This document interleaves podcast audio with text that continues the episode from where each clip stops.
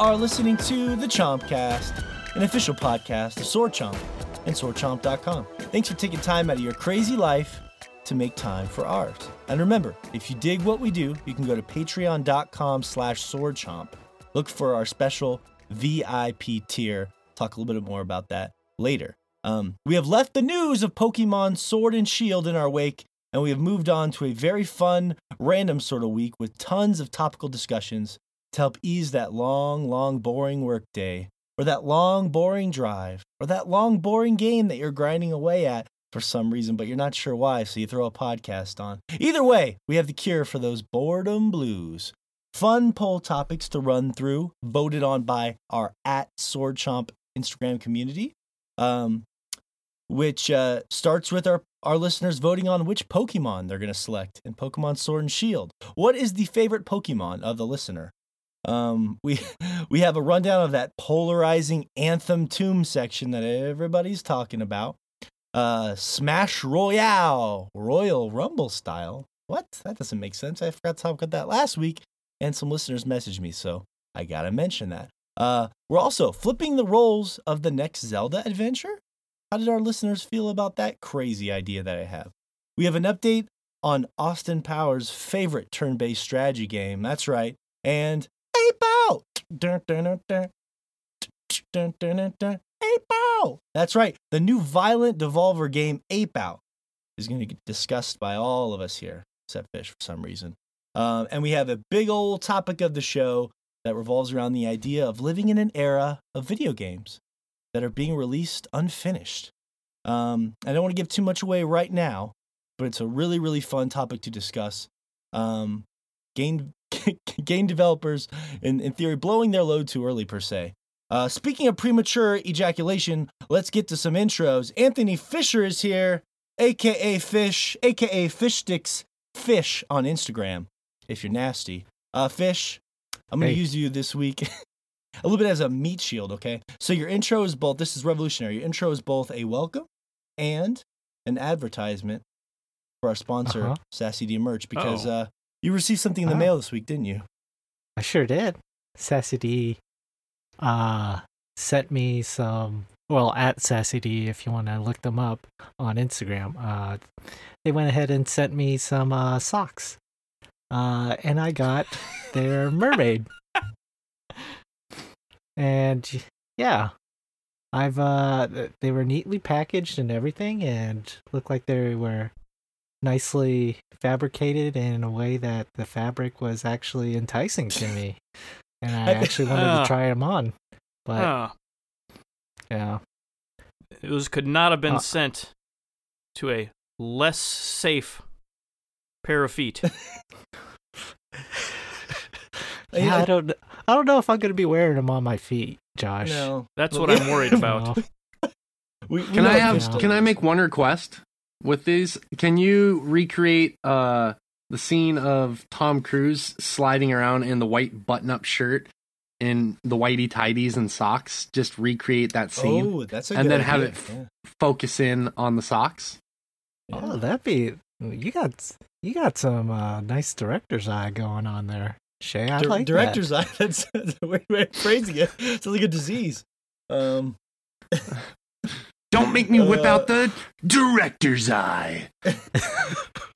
no, his mom can film it. He can just be in his underwear sliding around, uh, and his mom could film it for him. How's that sound? Come on, you don't Hmm. gotta call the man out like that. No, I'm just saying it. Just- You don't gotta call a man out like that. Yeah. that's what our moms are for. Moms are great. Come on. Um, but Shooting yo, so video of you in your sassy D socks as you slide around the living room. Go get him, Uh, Anthony. Hey, mom, come shoot me in my dick socks. No, but yeah, we're sponsored by uh, Mm. at SassyD Merch on Instagram or sassydicks.com. So it's the mermaid design they have, the penis mermaid, and they sent you some socks. So that's pretty cool. That's pretty cool. Very nice of them. Yeah. Very um, nice. yeah. I told them I was like, we need to get fish on some of these. Uh, they actually have a special unreleased. Uh, I can't mention it, but there's a special uh, thing in the works they have that's related to a big video game that's coming out this month. And I told them to send it to Fish because it's going to uh, fit nicely with them, so to speak. So it's going to be exciting. Mm. exciting. Must be a little smaller Nice. than the other socks. just below ankle sock. Yeah. Mm, yeah. It's- It's a no I like to shoot a size up so I Mhm. you know, grow into them. Yeah. Yeah. No. Yeah. He, he prefers his socks to have a reservoir tip. Mm Mhm. And they couldn't have picked a better person. they make those? They must listen to the time. podcast because you're the pers- perfect person to send a pair of socks to. Uh, and if you don't know why and you haven't heard the show, then go, uh, go back and listen or, you know, sign up for our uh, Patreon page and uh, patreon.com um, Yeah. slash sword chomp and you'll see all sorts of hidden gems there. But yeah, thanks for being here, Fish. Happy to have you. Um, Good let to me be put here. you on the spot for the, you know, intro slash ad. And that's cool. So look for an ad coming from Fish soon. Uh, Joshua Fowler is here from Michigan. Um, uh, so Josh, we had a poll this week about margaritas, and I know you take your alcohol seriously. So I Mm. guess I should throw it to you first. Are you a on the rocks guy or a blended margarita guy? I think they're a completely different drink, and it's really just a coincidence that they're called the same thing. Like as far as the sort of mood you need to be in for either. Um, like I'm I'm not against the frozen margarita, but I'm never gonna want one of those if I want just like an actual real margarita on the rocks. So Well, you, Um, that's I a don't know why you'd want to. I don't know why you'd want to drink something and your teeth to hurt. Like, I'm just trying to get drunk and my teeth are absolutely in pain right now. You know, I don't understand Hmm. that. But no, it's it's a good point that you bring up because like even if you buy coffee, like if you buy a blended coffee, it's a frappuccino, and if you get like it flavored otherwise, it's a latte. So two totally different drinks. It's actually a really good point. Yeah. No, like I'm not I don't really feel strongly one way or the other as far as you know, like one is clearly the wrong choice, but yeah. I I, I don't know. I just I've Mm. always thought of them as completely different drinks. No, but I agree with you, Josh, because uh, the first time I ever got this is General Mountain Time here in Montana. Um, actually saving Shay's intro because he's bringing the topic in this week. But um, the first time I ever had a uh, margarita on the rocks, I actually it's not like a Chili's or something, and I don't think they Mhm. understood what I wanted. And I actually went to the manager. I was complaining, it's like they fucked up my margarita. What are you doing? what the fuck is this? They didn't, Uh. they didn't, they didn't blend it. Oh, and they, no. were, they were just like, no, yeah, that's a that's a thing. I was like, what? You throw ice cubes in a glass and that's a fucking drink? Are you kidding me? So it was. It was offensive to me Uh. on every level. Hmm. That's back before. I mean, they they were throwing ice in drinks, but back before they even had blenders, I'm sure. Yeah. Thank you for that uh, help. Yeah. thank, you, thank you for A that history lesson for you guys. the more you Bring know. Whoa. Uh, sort of like you know the slushies used to get skating to the local bowling alley, but with alcohol, way more Mhm. delicious. Everyone did those little puppy yeah, I, slushies. I don't, I don't, I don't like margar- margaritas on the rocks.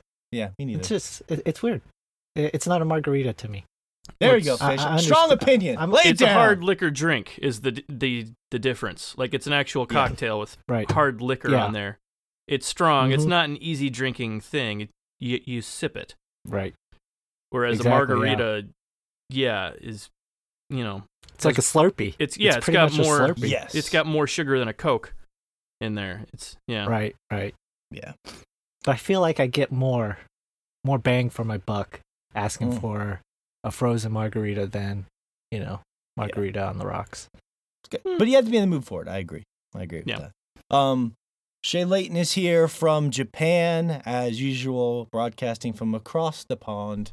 Uh, Shay, I know you're going to introduce the topic here in a second, but uh, uh, do you see a lot of margaritas in Japan? Is that a popular drink in Japanese culture? Not at all. Not- Not at all. It's a bunch of sake and Mm. Sake. Asahi super dry. Which you guys have no idea what I'm talking about, but um, Actually, I went to a, a sushi buffet today that had Japanese style sushi, and they also had as- asashi.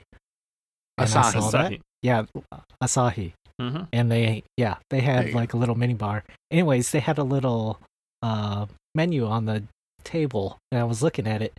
They had sake margaritas. Oh, weird. oh, Yeah. where did you? Yeah. Where? Which city were you in? uh, Fort Worth, Texas. oh, you're oh, you're- okay. Okay, well, I had it today. I think that tells you all you need to know. Exactly. Yeah, I didn't try one, but it looked interesting. Sake made frozen. Yeah. I don't know. I'd have to try it. Yeah, no, it it's it's not really a thing here. Like they have a few American bars or uh, Western bars that have margaritas, but other than that, no, it's not really a thing. So Dude, what was the thing you said? Super dry? The way you said that was cool. Soup. What was the super dry? Asahi super dry. Yeah, So, it's actually it's in English, written in Japanese. Is on on the Super cans dry. in Japan. Yeah. Yeah, I don't know why they do that, but that's well, actually, they might not have had terms for Yeah, you for do. dry. Well, the same. Obviously, they had a term for dry, but not dry as in for a drink.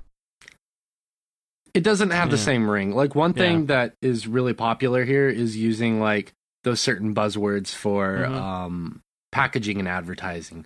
So premium is a Yeah. huge word here, and super is a big word here. hmm uh, they use those two to pretty much advertise everything. Yeah, Get this super premium dessert, and you're like, okay, what's premium about it? How about Nothing. we could do a little ret, uh, little Yeah. rat-a-tat here, Shay? Okay, when I point to you, Shay, do that super dry thing. All right, are you ready? All right. So Fish is gonna walk up to the counter and he says, "I want my Asahi like I like my ladies." Asahi super dry. Just needed the super dry, but I think we got the point across. I think it. worked. Um, I, I You think we might can't have do found our the new, super our dry without sponsor the here. Asahi. oh, Mm. it throws you off if you don't have the Asahi in front. Okay. Okay. Well, he needs the dismount. He needs the tee up. Uh, so It's Shay prepared a little bit of an introduction to the topic this week. Uh, so yeah, what's going on, Shay, with this whole uh, the madness of unreleased right. games in the era that we live in? Yeah. So I get. I wanted to do a little quick background. So since the inception of video games, they have been evolving at an extremely rapid pace. The first games started out as text style until the world was graced with the Atari. When you bought a game on these old machines, you coveted it. Here was an adventure from the minds of fantasy and tech wizards and sorceresses. Like movies, books, or music, there were no edits to the piece of art created. When you bought a game, it was a finalized, finished product. Now, we are in an era where the game that you play at first release will not be the same game six months later, a year later. Games are evolving and modifiable to become what many will consider a more complete and gratifying experience, while others will be left feeling alienated by the changes. We are in an era where art evolves to better suit the consumer. So, the question I asked you guys a few weeks ago, and now I'm asking again to you guys and the fans, is Is the finished product of a game now wildly different from a game, you know, say 20 to 30, even 40 years ago? And if so, how? Bada boom, bada boom. So I'm All going to right, throw well, that first, probably to either you, Morgan, or you, Josh. One of you two can go first, whichever works. Well, I, I'll say this, um, and thank you for that, Shay. I uh, and we can throw. I'll yeah, I'll try to help throw it round robin here too for you. I've always my stance in this sh- since this uh, show started, as you guys know, I've always been a fan of just the creation itself not really changing too much. Now I know that is controversial. Like most of the times when they update a game, it's for the better as far as critics are going. It's because of listener complaints. You know, think of it like Destiny or Diablo 3 with the auction house and stuff like that. Generally speaking, a lot of these games sort of tend to change things that I sort of like about them, which is just sort of, you know, the nature of, of the way they are. I always think it's cool to see how a game turns out. You know, if you think about the way we grew up, if something like No Man's Sky, I mean, obviously you could say, oh, it could have been created back in the day, but just follow me here. If something like No Man's Sky had existed, let's say back on the PlayStation, and there wasn't a lot of hoopla around like what it was supposed to have and not have, it just would have probably been received as a weird, cool thing that people enjoyed on its face value, you know? And um, but it did have this sort of cycle where now a lot more people enjoy it because of all the changes, and those updates were given for free. Um, with Diablo 3, for example, I love the auction house. Um, not not the real money side of it, the the other side of it. Um, because me and Fish, if we found some really cool piece of rare loot we could then take it on to the auction house and there was like this weird ebay style like mini game within the other game so and i like that and everyone complained and they got rid of it and now uh, it's gone forever so i i know it's not a popular opinion but i always have appreciated that the game is just released and it is the way it is and then a couple years later you get a sequel that then takes those ideas and then improves upon those things to make people that were unhappy with it unhappy um, so that's my starting point. There's I know there's a lot of ways we could fly with this, but that's that was that's always been my stance. Uh, what about you, Josh? Um, I mean, I think for the most part, I'm much happier with the current state of things, where these game breaking issues can be fixed after the fact if they find them. Like a lot of games that I love from way back in the day they're great. They're still great pieces of art, but they have just stuff in them that breaks the game once you learn about it. Like we were talking about uh, several months ago now, someone left a comment about the interactions with Reflect in Final Fantasy VI, how you could, you know, reflect instant kill moves off of yourself and instantly kill basically any boss in that game. Um, just because of a weird you know, programming quirk uh, with the way mm-hmm. it was made. Yeah.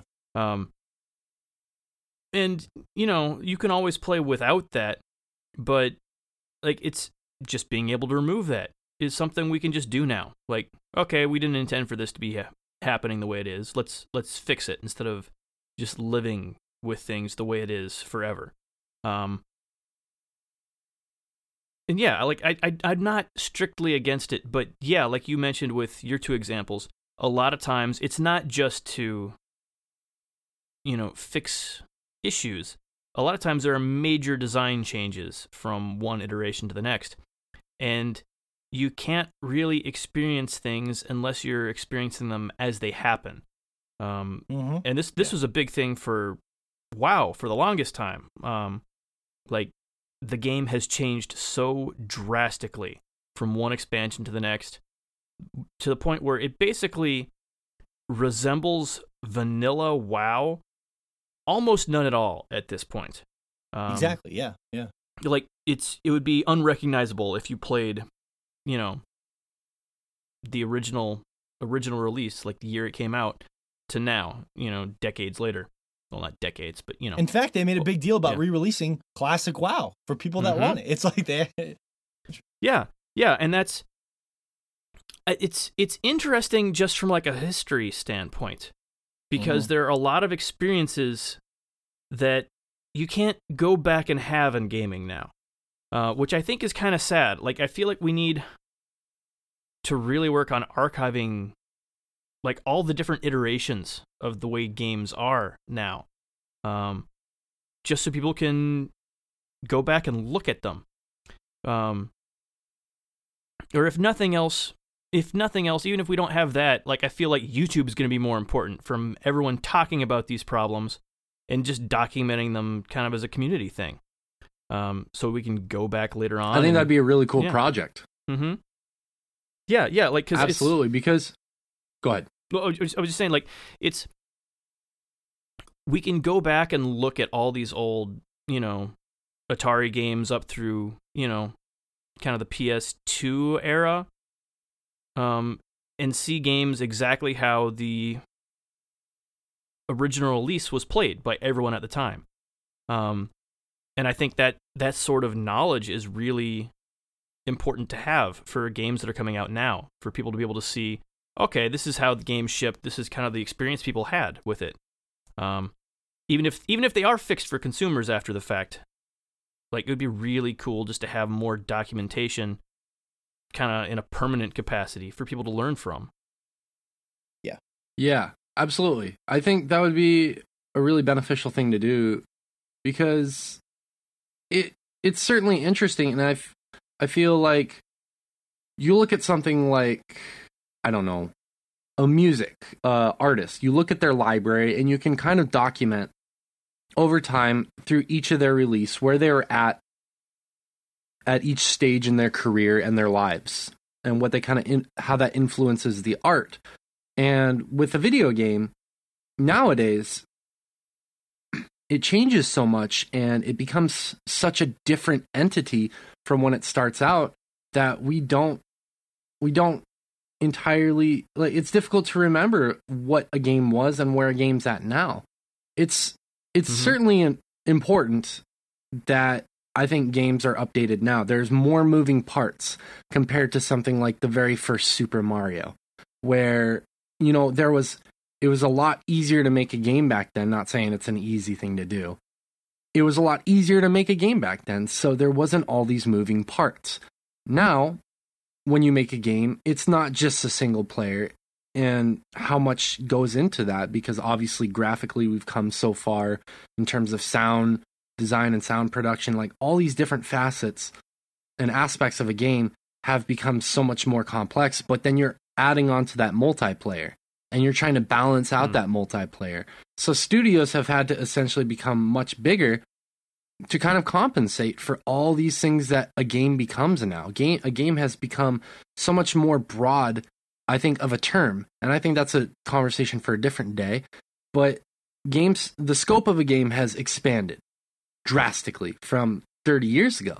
So if we don't document that, then I feel like, you know, for what little we can say about there being a culture or how much we can say, depends on how you look at it, how much of a video game culture and history there is there, to document that I think is really important. And even if I mean, like, I would never want to put the onus on something like the video game developers to do this, but I think it would be really cool if someone started that trend in video gaming where, you know, a developer documents somehow in some creative way each stage, major stage in their game of when they update it. You know, the Mhm. the perfect example is like Hades right now. Josh and I were talking about this before the podcast, where it's an early access, so the game that all of us played when it first released is not the same game it is now. And if they if Mhm. you know um if they were able to document that jump um from each iteration of the game, it would be really cool to see that. I think for people who jump into the game later and for people who want to reminisce, you know, to go back to the original and just remember what that experience was like. Yeah. But I definitely think games have changed um mostly for the better, I think, uh in this current era of being able to refine the end product to fix some things. You know, like one Mhm. example I think of is in Final Fantasy VIII when you fight, I think it's Abaddon, uh, that giant creature, that undead creature, and it's supposed to be this boss, and it's supposed to be this fairly difficult boss. But if you throw a phoenix down at it, it automatically kills it, and that's that's a flaw. And you know, Mhm. like if they were able to go back now and fix that to make that boss more difficult, that would be cool.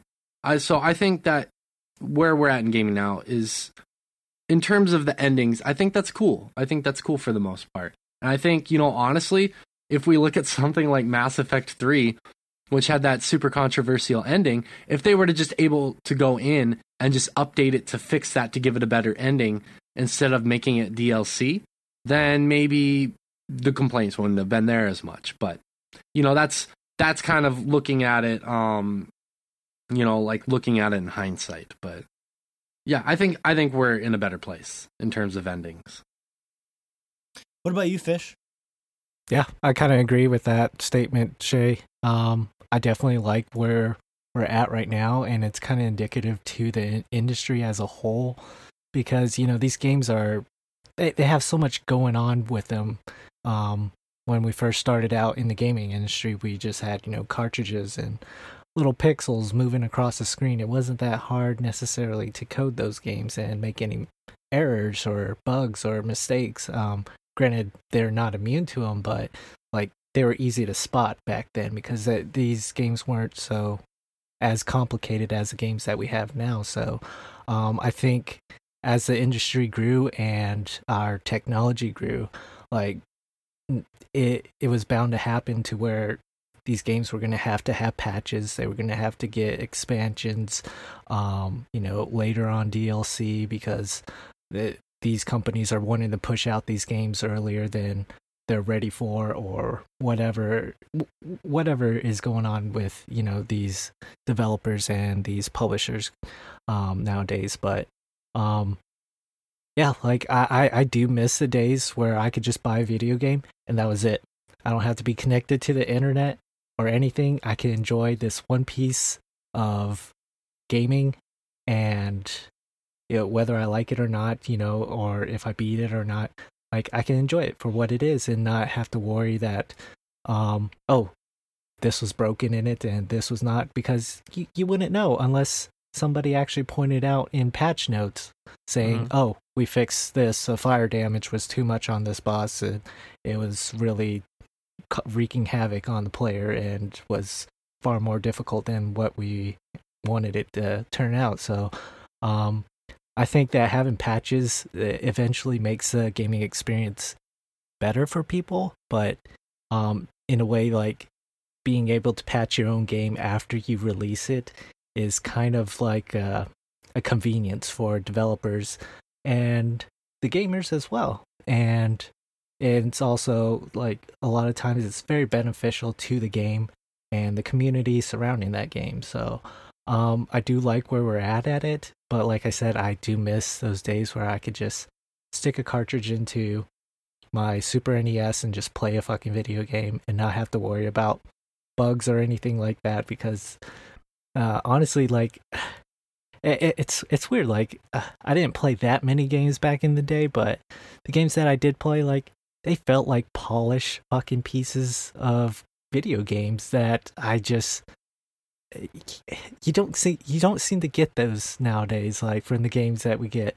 You know it seems like they're always coming out with patches and and a lot of times like you'll go through the patch notes and you're like oh what weird like they had to address this or there was clipping issues here.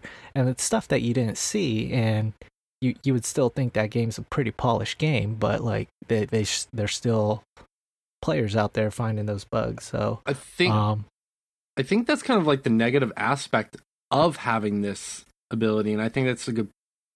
I think it's good that you touched on that. Is mhm.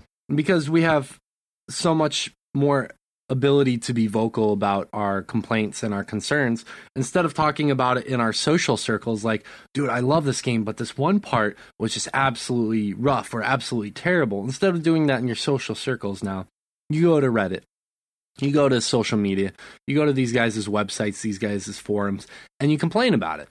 And if enough people lodge a complaint whether or not it's you know completely founded they have to take it into consideration. Because that's kind of where gaming has gone is if you want to be successful you have to listen to your fans much more. And that's not a bad thing. I think that's a good thing. But they're your on the flip side of that, um, I mean, if someone's complaining about, like you're saying, a clipping issue in a game, and it's something that you never saw, or any, maybe any of us on the podcast ever saw, but you know, there's 30 people around the world that saw it, and the developer feels like it's it warrants an update, then they're going to update it.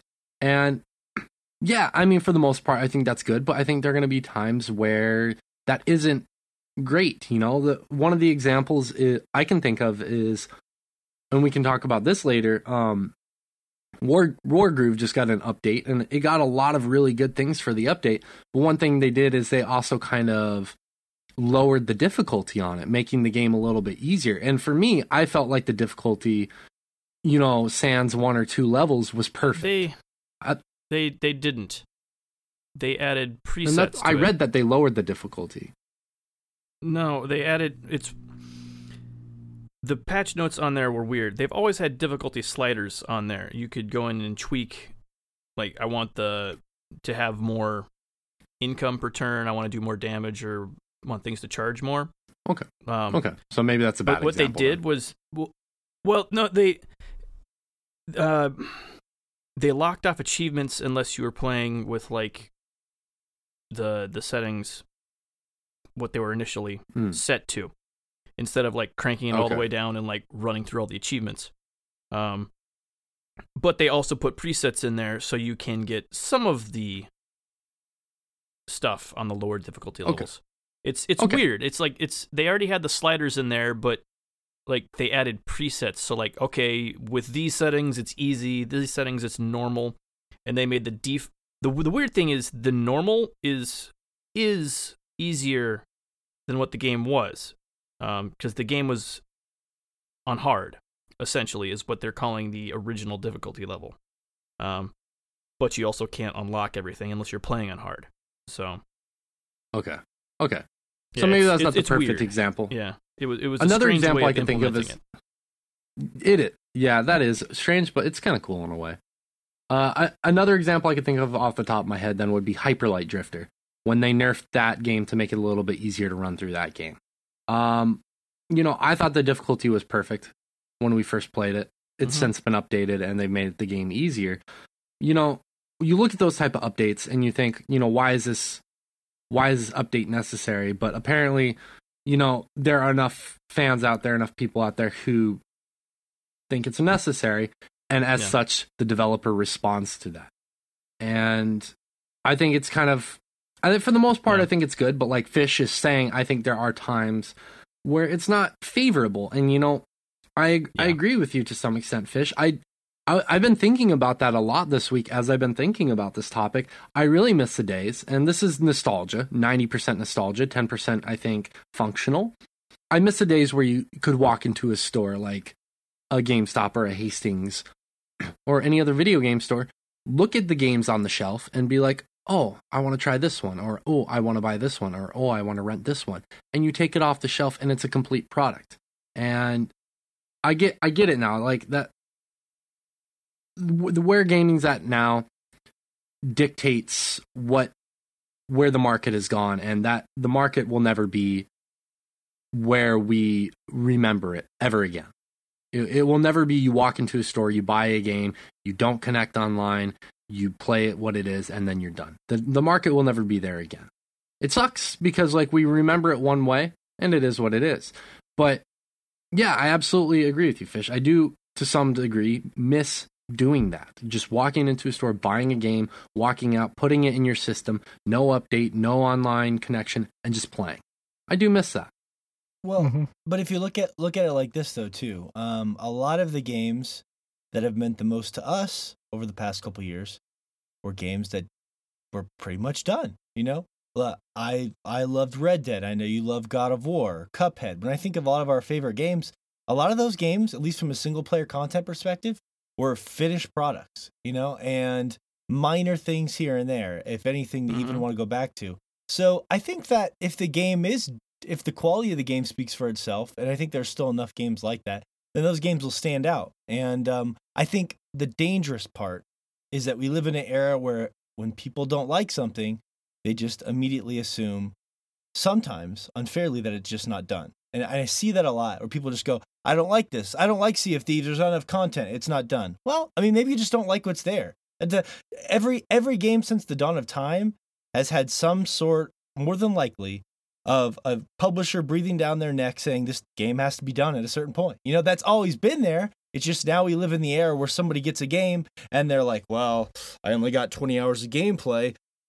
They didn't have time to finish it. They need to update this. And and that's not completely wrong. What I'm saying is those constraints have been around since the beginning, man. There's always been people giving publishers dates. This game has to ship here. We're going to do this to crunch it. It's just, nope, back in the day, there wasn't news, there wasn't social media following every angle of it. There wasn't on the online, the just the fact that these games connect to the internet fucking changed everything. So there, there's so many factors there. But when I look at the games that are shipped the most complete, those seem to be the games that I think into the breach. I can't think of that game even updating at all. And it probably has, but I I don't remember anything really being done to it meaningful. So a lot of the games that have meant the most to us seem to be the ones that are the most um, realized in their vision. I think that's what it comes down to. They had a vision Yeah. and they completed it as much as they could within the time frames that they had. Yeah.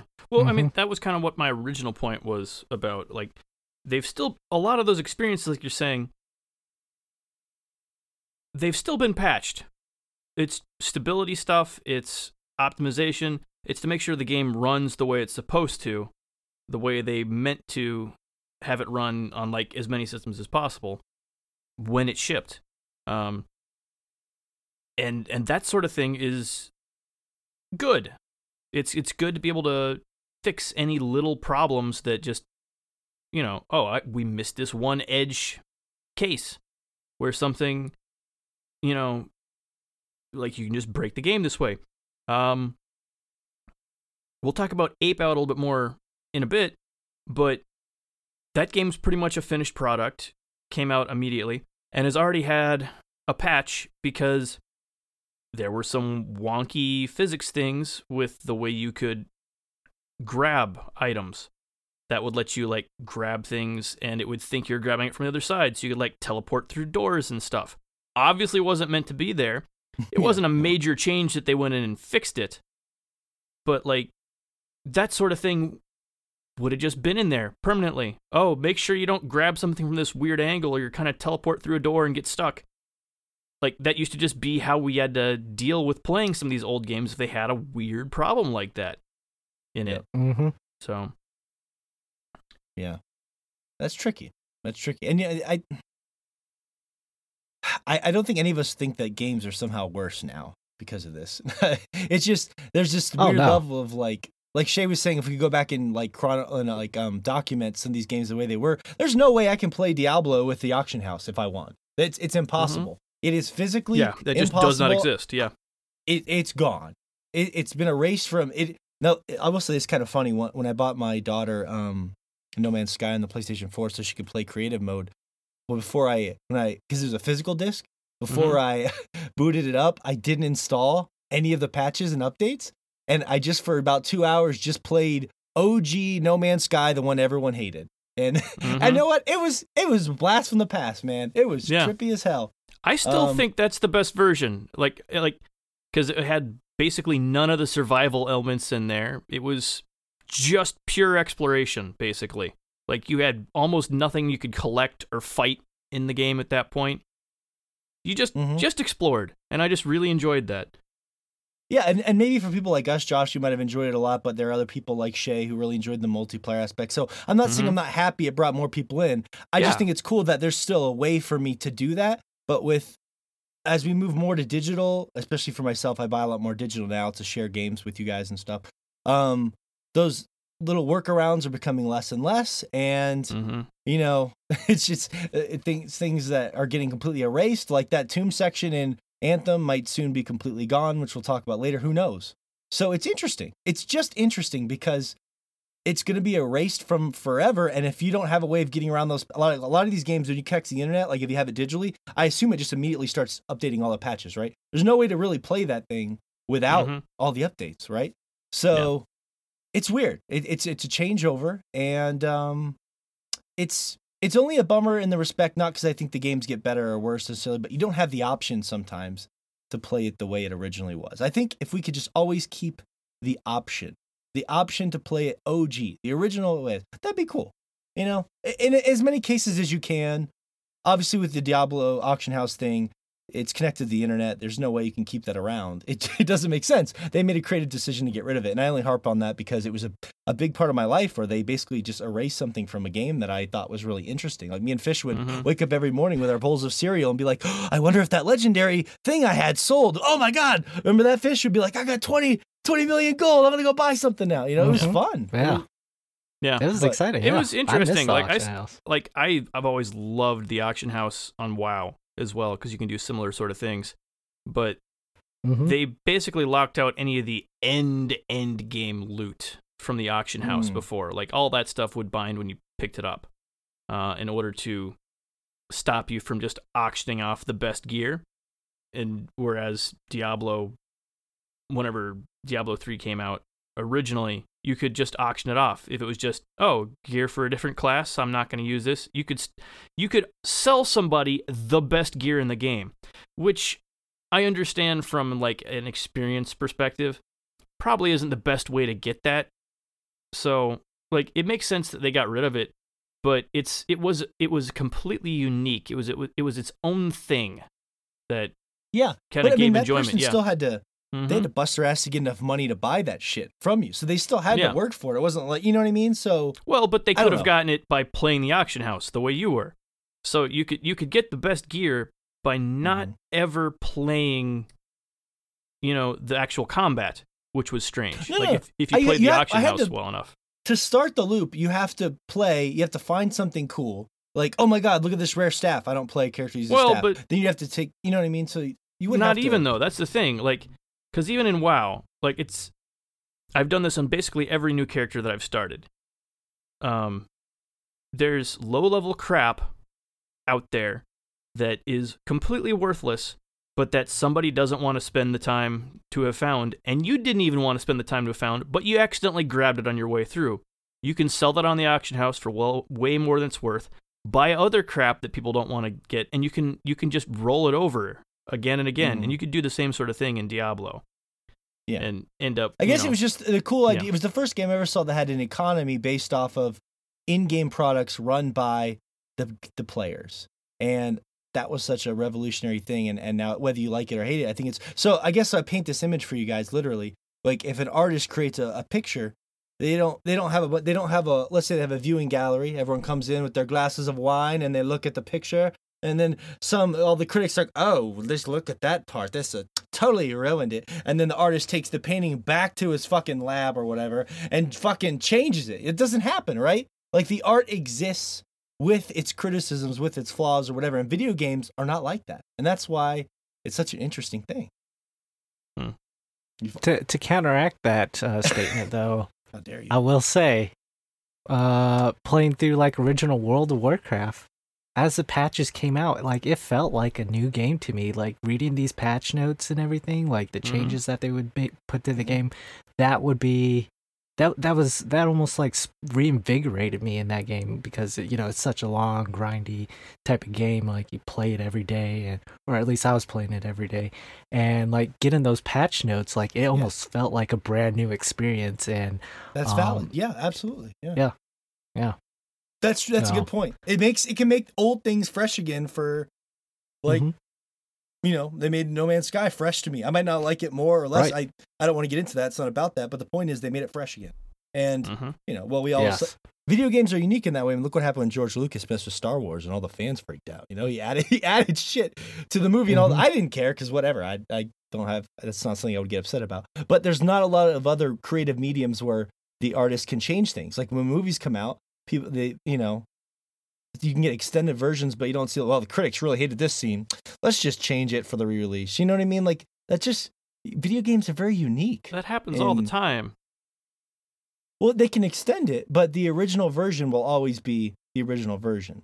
Um, you say director's cuts. Is that what you're talking about? Like director's well not cuts? even just that like basically they'll release it with an ending whatever that may be and depending how the first audience reacts they can completely change the ending sometimes even after that they'll change the ending by the time they release it to you know out of the theaters like you'll you'll end up with like eight different versions of the same movie a lot of times Well, Um, test audiences, yeah. I don't. well, I've test seen a movie in a audiences, theater. though. But I mean, for example, there are like three different versions of Beauty and the Beast.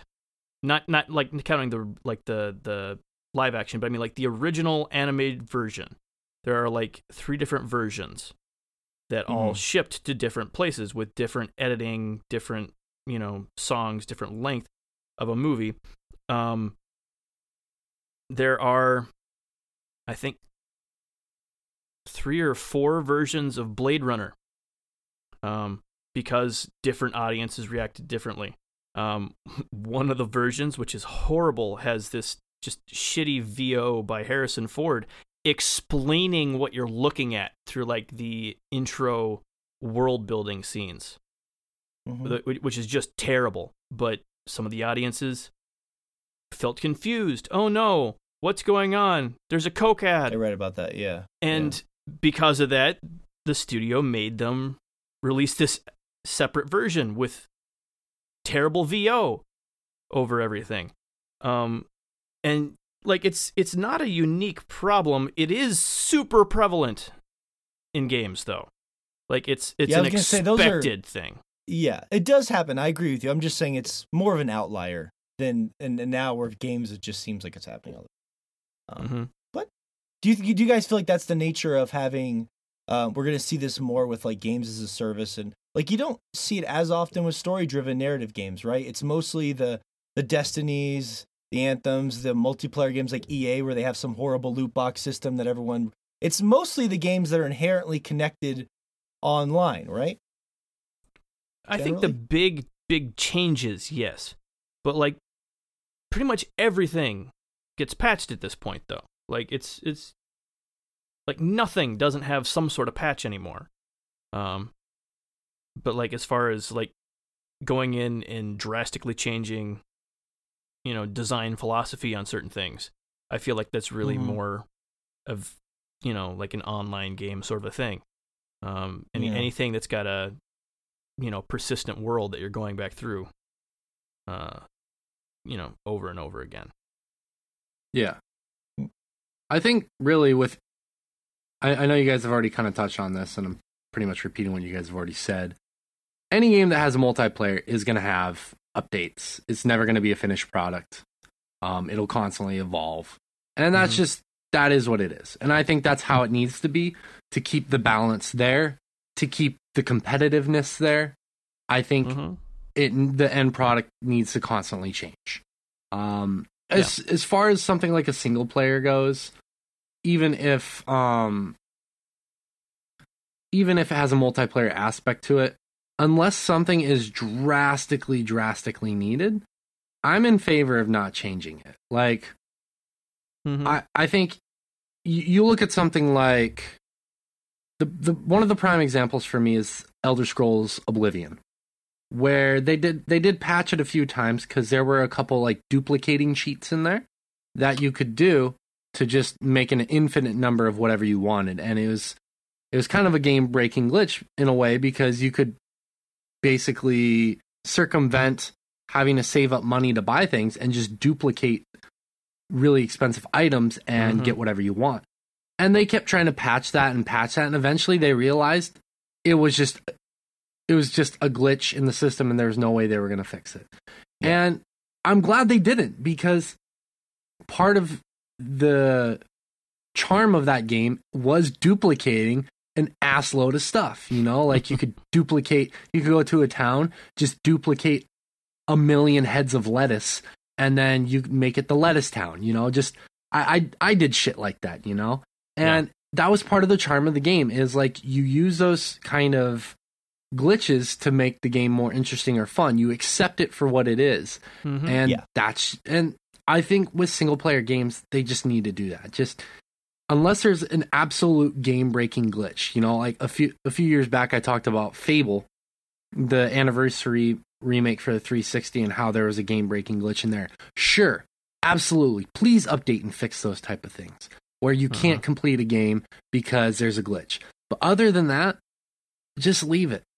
You know i i mean if if it's going to make the game easier for some people fuck it you Yeah. know like to be honest with you fuck it They get a good Just let- story to tell somebody about it later on. Like, Right, and the Yeah. thi- and the thing is, if they want to get better at that game, they're gonna practice. And if it's too hard for them, tough shit.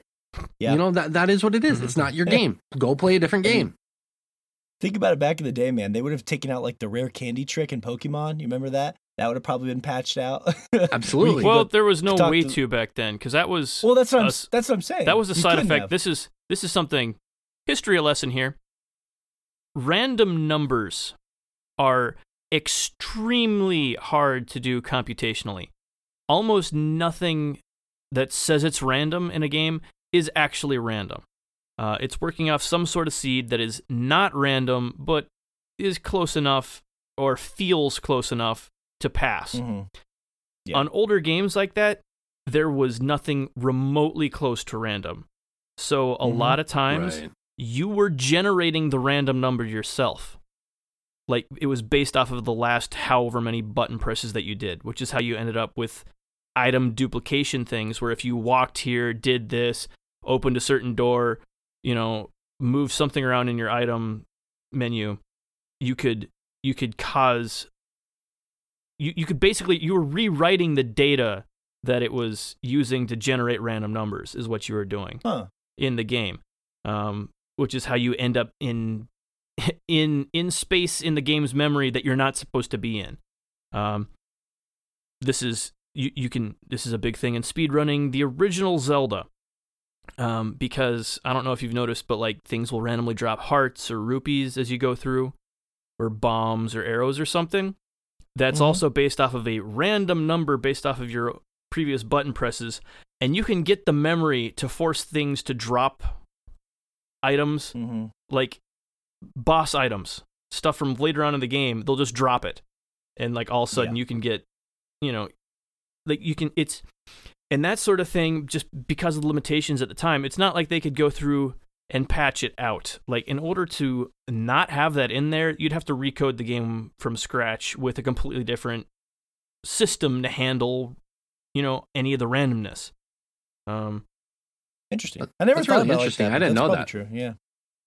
Well, that's probably a bad example then. But uh, I guess is I think we all agree that narrative stuff we would prefer change stay the same, and Yeah. then people just kind of suck it up for the the inte- the artistic integrity of yeah, Of the for the most part. For the most if it's part, not I game breaking. that's If it's yeah. not game breaking. Yeah, Mhm. yeah, yeah. And uh, it's I like think I, it's like imagine people going up to Beethoven and asking them, you know, saying, "Please, can you restructure Thunderstruck? I'm, you know, that song just needs to be revamped." Hmm. And you'd go, huh? Beethoven would roll in his grave. Well, yeah, yeah. Well, I, you're. I mean, you're right to a degree. That's what we we're just joking about. The painting thing is now. I feel like video game creators are making games kind of scared, and depending on the kind of game they're making, like I believe that people at Rockstar making Red Dead and like Cory Barlog making God of War, I believe those people are like, this is the game we're making, and that's it. You know what I mean? Like this is the way it's going to be. I believe there Mhm. are enough people out there that are still they have conviction in what they're doing, but it is interesting Yeah. that you see so much of this, you know, safe and and games where they're like, well, you know, we'll just keep. I, I think the, the the heart of this question started from the idea of we're seeing a lot of games released now where the developer has an idea and they get it to a good place and they say, okay, let's give this idea to the people. Let's see what they like and we don't like, and we'll just go with it. And that seems to be the nature of a lot of games now, which is here's our idea we've worked on for a couple years. Have at it. What do you like? What do you don't like? You know what I mean? It's like it's like a beta test after it launches in some way. Yeah, I see what you're saying. So they kind of like get like a basic template of a game. Like it's very, it's very. Not I don't want to say sterile, or even generic. It's just kind of like a very tepid baseline I uh, iteration of their grandiose idea, and they say what what could be better, what could be worse, and they kind of temper and change that gameplay um, over time to kind of a vision of what they ultimately had, and that coincides with the fans. So you look at something like No Man's Sky, where I think I think what ended up happening was, you know, either they released it too soon or they had these grandiose ideas, but they weren't they had to kind of play it safe. They played it safe, you know, pissed off some people, and then they they listened to the fans and they kind of started implementing things into that game that they ultimately wanted there in the first place but also coincided with the fans. Is that kind of like what you're talking about, essentially? Am I understanding that? Yes, yeah, that example. I'm trying to tangentially there, but yes, yeah, yes. The idea is just this is our core idea, and we're gonna let it grow based off of the consumers once it's released. Um, Okay. I it's like you know that, yeah. they give you the seed, and the listeners will sort of plant it out. Um, and that's I guess that's okay, but I, it it sort of Or of she dumps the seed in the toilet. it just sort of changes how you view purchasing a game And now. ruins like, I your feel like a lot of septic people. system. yeah. fish's septic system has a whole bunch of seed in it. Mm. You know what I'm saying? Um, Oh. the Fish isn't even here to He defend himself. no, he'll be back soon. But yeah, Mhm. no, it's it's it's yeah, it's interesting because um they're letting it dictated that way and that's fine but basically i see a lot of people now saying well i'm going to wait until this game changes before i buy it so you're seeing a lot of consumers that are sort of cautious and, and maybe not buying things right off the bat so there's this sort of mentality that i think a lot of gamers have now when they go into these games that it's going to be changing and they're buying a product that will be evolving and that's weird that's that's a mentality that has is very different from how we used to buy games so that's- Absolutely. Yeah. Mhm. Absolutely. It's it's like because they've and I'm not faulting them for this because being a game developer has to be one of the most difficult most rewarding and most difficult jobs mentally. Um I I shouldn't say the most, like there are plenty more jobs that are mentally difficult. But like it's got to be taxing for sure because you think about it like we're saying, like when you bought a game, it, it is what it is, and like it wasn't that uh, they they weren't listening to fans, but they didn't let fans dictate as much the art. Like Yes. the, the art you received is the art you got. You accepted it, you enjoyed it, or you moved on. But nowadays, like fans have been given so much, like they've been given so much of a voice now that they can walk into a game, even if it's a game they normally wouldn't like, and they could just be like, I don't like this aspect of the game. This needs to change. And if they have enough of a pull on social media, or they get enough of a co- like uh, their their cause gets enough people behind them, the developers take note because the consumers have been given much more of a voice. That's not a bad thing. I'm not saying it's a bad thing. So any listener who thinks, ah, that's stupid, the fans should be given voice, I agree to a point. To a point, they should Yeah. be given. I agree. Um, because then if they're given too much of a voice, I think to me that compromises the art someone else is creating. The point of art is for one or a group of people to create it and you analyze it and you look at it and you either enjoy it or you don't enjoy it. You say, I understand what this person's trying to say with this art, or you say, I don't get it, and you'll walk away from it. And that's what it is. Yes, there's a gray area in there. It isn't a black and white issue, and I totally get that. But I just think with a lot of the the the positives that come with being able to have a greater voice in terms of your games, there comes the negatives. And I think right now we we're experiencing those negatives and we're trying to figure out not just much us more as the developers are trying to figure out how to keep the fans happy, how to keep them coming back and spending money, you know, so they can continue to be a developer and make games we love while also not compromising their artistic integrity. Mm-hmm. Yeah. Yeah. It's interesting. It's it's a really interesting time to be playing video games. That's for sure. Uh, interactive entertainment. Um, Mm-hmm. It's something to think about. I don't think it, there's no right or wrong answer. It's not one of those kind of things we all have opinions on it, but generally, it's just sort of our analysis of the state that we're in, and um, sort of coming to grips with it because that's where we're at. You know. Yeah. I just I just think it's really easy to find th- if you don't like a game, it just seems like it's really easy now on the internet to just complain that it's not done. And I think it's sometimes it's you have to understand that it's as done as they wanted it to be before they released it, and then they're waiting for that feedback. So that's just my theory. I hope I hope in the future, and I know this is optimistic and like I, I know utopian isn't the right word, but I can't think of a better word or even the more the more correct word. Like this utopian view of like I hope that every fan who complains or every person who doesn't like a game that complains has a constructive piece of criticism. I and I, I sincerely hope that going forward. You know, like instead of because I'm guilty of this, absolutely. Like looking at a game and saying, "Oh, that's shit. Oh, that's fucking terrible." Mm-hmm. I wish there would be more constructive criticism so you know the developers can create a better end game experience or an experience in general being like I didn't like this game because I thought that this particular thing was whatever the case you know like I think that this game is great but the sound design is really really difficult to listen to for hours and hours and hours I think it's just very disjointing I didn't enjoy it for that reason and if enough people legitimately have a legitimate complaint with that, then the developers can take a look at it. Whereas it's like someone saying this game's too hard. Well, games are supposed to be hard. Game you don't walk into a game and you should it should be a walk in the park. That's a participation trophy, you know. And I don't want to keep harping harping on that, but that's just the example that keeps coming to mind. I just I hope there's more constructive criticism out there instead of just bitching and complaining until things get changed, you know. Um, and, and that's the same with anything. Like you look, you look at anything, and that's that's a blanketed statement. So I just Mhm. hope that that ideology kind of finds its way into gaming and gaming fans. And I'll leave. I'll, that's that's my final comment on this topic. Yeah. Yep, yep. It's interesting to think about, and I hope you, as a listener, have also enjoyed this. Uh, if there's some aspect of this that maybe you think we didn't cover, you know, shoot me a DM on the at swordchomp Instagram or send us an email to swordchomp at gmail.com. And uh, well, we'll talk about it maybe on the show. Um, Fish, glad you're back. I know you had a little bit of a Skype scare there, uh, internet scare. Uh, you're, Skype you're scare.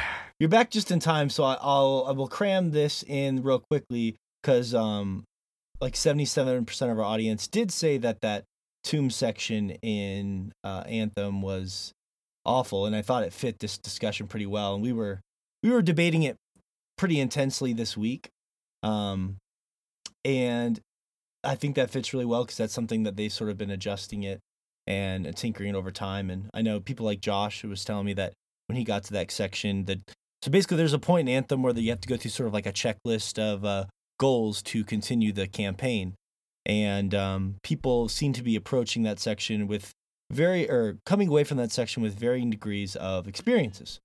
Um, Josh and Fish said they when they got there they had most of the uh, stuff done. Correct, like you had most of the Yeah. check requirements needed. Um, I w- and and when I did, I was about two hours away from finishing it, and I was really frustrated. So, um, that was one of the most strangely perplexing things I've seen in game design. But again, kind of the nature of this sort of game that that we talked about these games as a service thing. Um, God damn it, Fish keeps leaving us. Stop leaving us. he just he, he just texted us OMG in, in frustration and desperation. Um, I was gonna say, Josh. Weirdly enough, when I got the um the storm mech, uh, fuck, am I forgetting the name? Is it just called the storm javelin? Uh, the storm, yes. Uh, I didn't have any problems at all. I mean, I'm not saying it was super fast, but I didn't have any problems at all getting the combos um, Yeah. that we were joking about. Well, you start though the- off like the the initial equipment on the storm allows you to combo just by using those two abilities together. Um, yeah, exactly. Um, whereas some of the others, you they don't, so you have to learn how the combat works.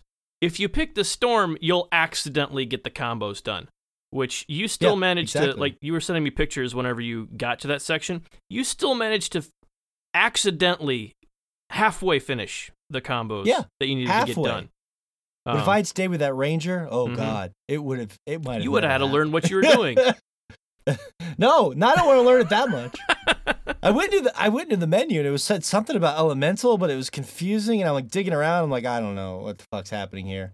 Uh, but whenever I switched to the storm mech, it was a lot easier, which again just makes the whole thing that much more perplexing. I'm sure somewhere at Bioware is thinking, man, maybe we should have lessened the checklist a little bit, or I, I don't know, maybe they were panicking because they thought the game was going to come to a completion. I don't. So I just finished that. I did one story mission after that, and I did a, actually did my first stronghold uh, where I fought this giant spider. It was pretty cool. Um, am I? uh, Did you finish the campaign already, Josh?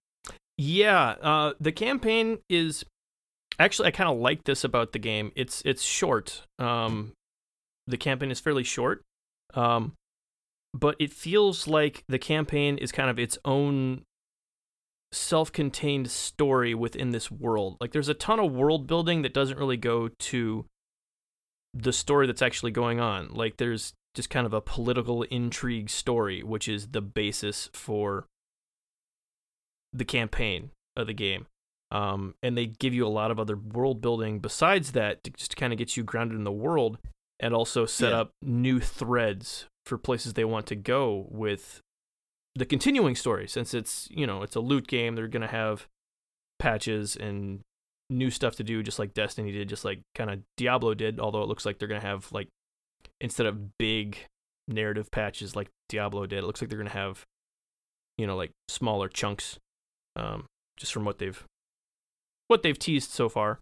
Um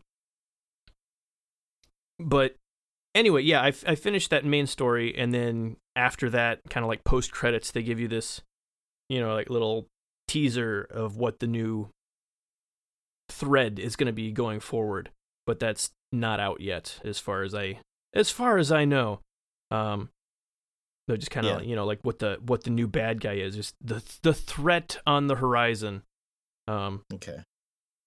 so I really do like that that storm that Dominion tech mech or javelin is hmm definitely my favorite. I you can start the game with that, right? I should have just started the game with that thing. I don't. yeah you I can I, I would. well like you go through a tutorial section of like a mission or two before you get to pick which one you want to start with and then you unlock a new javelin every couple levels um I, sh- I should have yeah. done the fucking storm. I, I would tell anyone who's thinking about playing that game to start with the storm because starting with the ranger was a, a massive mistake. I think, um, for me as far as like my general. I mean, it was I was enjoying the game just fine, but just for that section and just in general, I think the storm is just a lot cooler visually, just more interesting. It just it has a nice feel to it. So, but you know, it's it's, got I think sharper that- edges. Like he, yeah, the storm does way more AOE damage and just blows stuff up. Um, yeah. Pretty fun Whereas, to use. yeah, the Rangers that basically bubble. is kind of all rounded thing. Like it doesn't do anything extremely well. It just kind of does everything passably. So I, I think for me, and just the last thing I'll say on it was just that I think the reason that section was so heartbreaking was just I had heard so much about it, and then you told me it wasn't that big of a deal, and I was really enjoying the game, and I was just, it was kind of like I was just hoping it wasn't going to happen to me. You know, it was like everyone mhm. in your family gets sick, and you hope you don't get sick. I was just like, I hope it doesn't happen. I'm just having enjoying this game, having a good time, and then I got there and I got fucked. I was like, God damn it, I'm one of the people now. ah! Um, uh-huh. And I like from a should you have a huge checklist of items to do all at once thing? No, you shouldn't. But again, I kind of stand by the whole 90% of it should be done by the time you get there thing. Like it was the complaint is not so much that that section is there is that they don't teach you some of the mechanics you need to know to make sure that you've got most of it done before you get there. Like the Yeah, combo thing. yeah. There's nothing in the game that explains that to you in a tutorial sense. It's all in the menus. Nope, you have to read item descriptions, ability descriptions, and you can figure it out once you read all that stuff. You just have to you know, well, and like collectibles, read all the like, do they even have so. any value? Or are they just like lore or something? Because I picked they're, them up. they're and I don't- lore stuff. It's it's all world building um, for just Yeah, the collectibles. that's- so I think most people when they play these games, unless they're p- into picking up everything, I'm not one of those kind of people. well, but You know, they asked you to pick up 10 like and I, I still I still can't believe you hadn't picked up any by the time you get to that point. zero, 'Cause they just- They glow like they're they're larger than the player character and they glow from across the map and somehow you manage to not see one of them and go, Well, "Oh, what's I, this?" I don't know if I, I don't know if I didn't see them or they just didn't look Yeah. that important. I thought it was like, if anything, I might have thought it was like an optional thing. I think they have like a weird icon, like a little magnify. I don't know. I have to remember. They have like a different icon, I think, on them.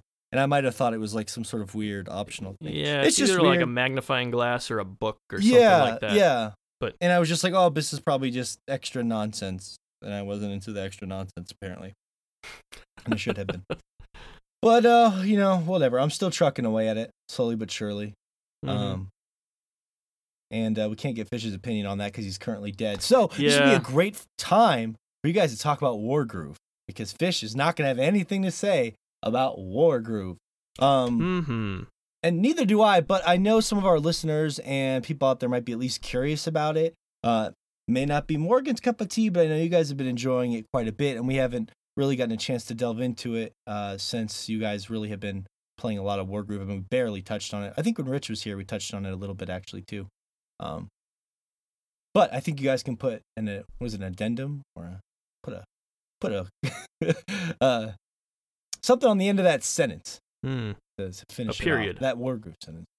Yeah, no, or if that's what it is, is it an exclamation mark? Is it a period? Is it a question mark? What is it, Josh? Hmm. What is the Wargroove? Hmm. It's an ellipses or an It's ellipsis emoji. rather. Hmm. That's how I do it. I am my sense of terrible emojis. Yeah. Uh, so yeah, Wargroove. I'll give you guys the floor. I know Shay. Squall the punctuation. Jay's been playing Yeah. war groove all the time. Yeah, no, I'll go in on it. Um, yeah, so I I was able to finish Wargroove finally. Uh, I was kind of cramming it at the end of last week to talk about in the podcast, and we didn't really have time. I ended up completing the game, and I I've I'm still obsessed with the game now. I still love it. Um, I put it away for a little while. It's been really hard. Every day I've wanted to play it, but I put it away to play some other games. And I think it's a phenomenal game. I I can Hmm. I knew Morgan, I knew why you weren't gonna like it, and that makes sense. But to me, it's the per it's it's a game that's perfectly tailored to me. I was the fan base they were looking for in that game, and I'm glad that I played it because it's a great game. The- uh, what I love about the game is each level it feels like or each you know like act or chapter it has like a different kind of gameplay and I love it. It kind of it reminds me a little bit of like Plants vs Zombies where as you completed each section they added more elements into the into the game. And um like with Plants vs Zombies you have just like the typical garden and then you start getting like the little water trenchways and eventually you go on the roof and do that stuff and you do some of that. Mhm. And it's it's a little bit like that. I, it's it's not a great one to one comparison, but with Wargroove, you know, you start out and you just have your land troops, and then eventually you you get your sky units, and then you get the water units, and the land like the the world or the uh the play area kind of evolves. And I love that about this game. I love that it's constantly evolving and it's causing you to win with many different kinds of strategies. My favorite favorite level by far bar none in this game. And this is a minor spoiler for anyone who hasn't finished the game. Josh, I know you finished the game, right? Before I go into this, Mm-hmm. at least? Okay. Is the last level. I absolutely love the last level. It's I think it was one of the best one of the best levels ever done in um in this this style of game. It's basically you have a com- a different commander you control for various levels throughout the game and they weave into the story. But the last level you are fighting using only your commanders. And on top of that, the final boss can use one of your commanders every two turns to do an action. So you're not only fighting this gargantuan wave, like the biggest amount of enemies you've ever fought. On top of that, you have to account for each one of your commanders getting a turn to attack you every two turns. So you have to do this really interesting strategy of somehow m- memorizing the pattern, um, moving your com- commander far enough away to where it can't attack you, yet still close enough to be in the battle, and move all your other units tact tact tactfully. That's the word I was looking for. tactfully to attack the enemies and not be overrun. And it was such a unique uh, setup I had never experienced before in another game. So I found that level to be particularly enjoyable. I don't know how you felt about it, Josh, uh, but I loved it. Um, I ran into another one of these issues that we've talked about, and I don't see them patching it because I don't think they'll ever notice it. Um, but it's another thing that needs to be fixed. Um, that whole mechanic of controlling one of your characters every other turn. Um, is really cool because you can use it as a double-edged sword. Because as soon as it goes to the enemy's turn, well, they're on their team now. Whoever they're controlling, well, they can't attack that person. Um, so you can use them to block chokes and to get way more aggressive than you normally could because you know they can't be attacked once the turn switches.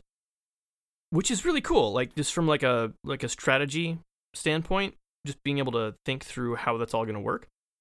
However, when you get to the final phase of that mission of that level, um,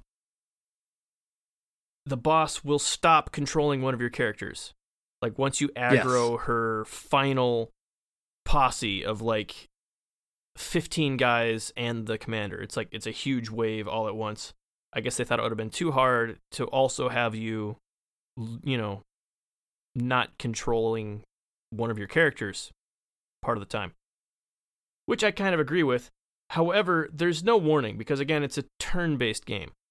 Um, and it turns out the trigger is as soon as you aggro any of that final posse, like it stops. They stop controlling you. However, my first time through this level, and it's a very long level, I get to the end, and Ragna has her groove up, and she's about to be controlled by the enemy the next turn.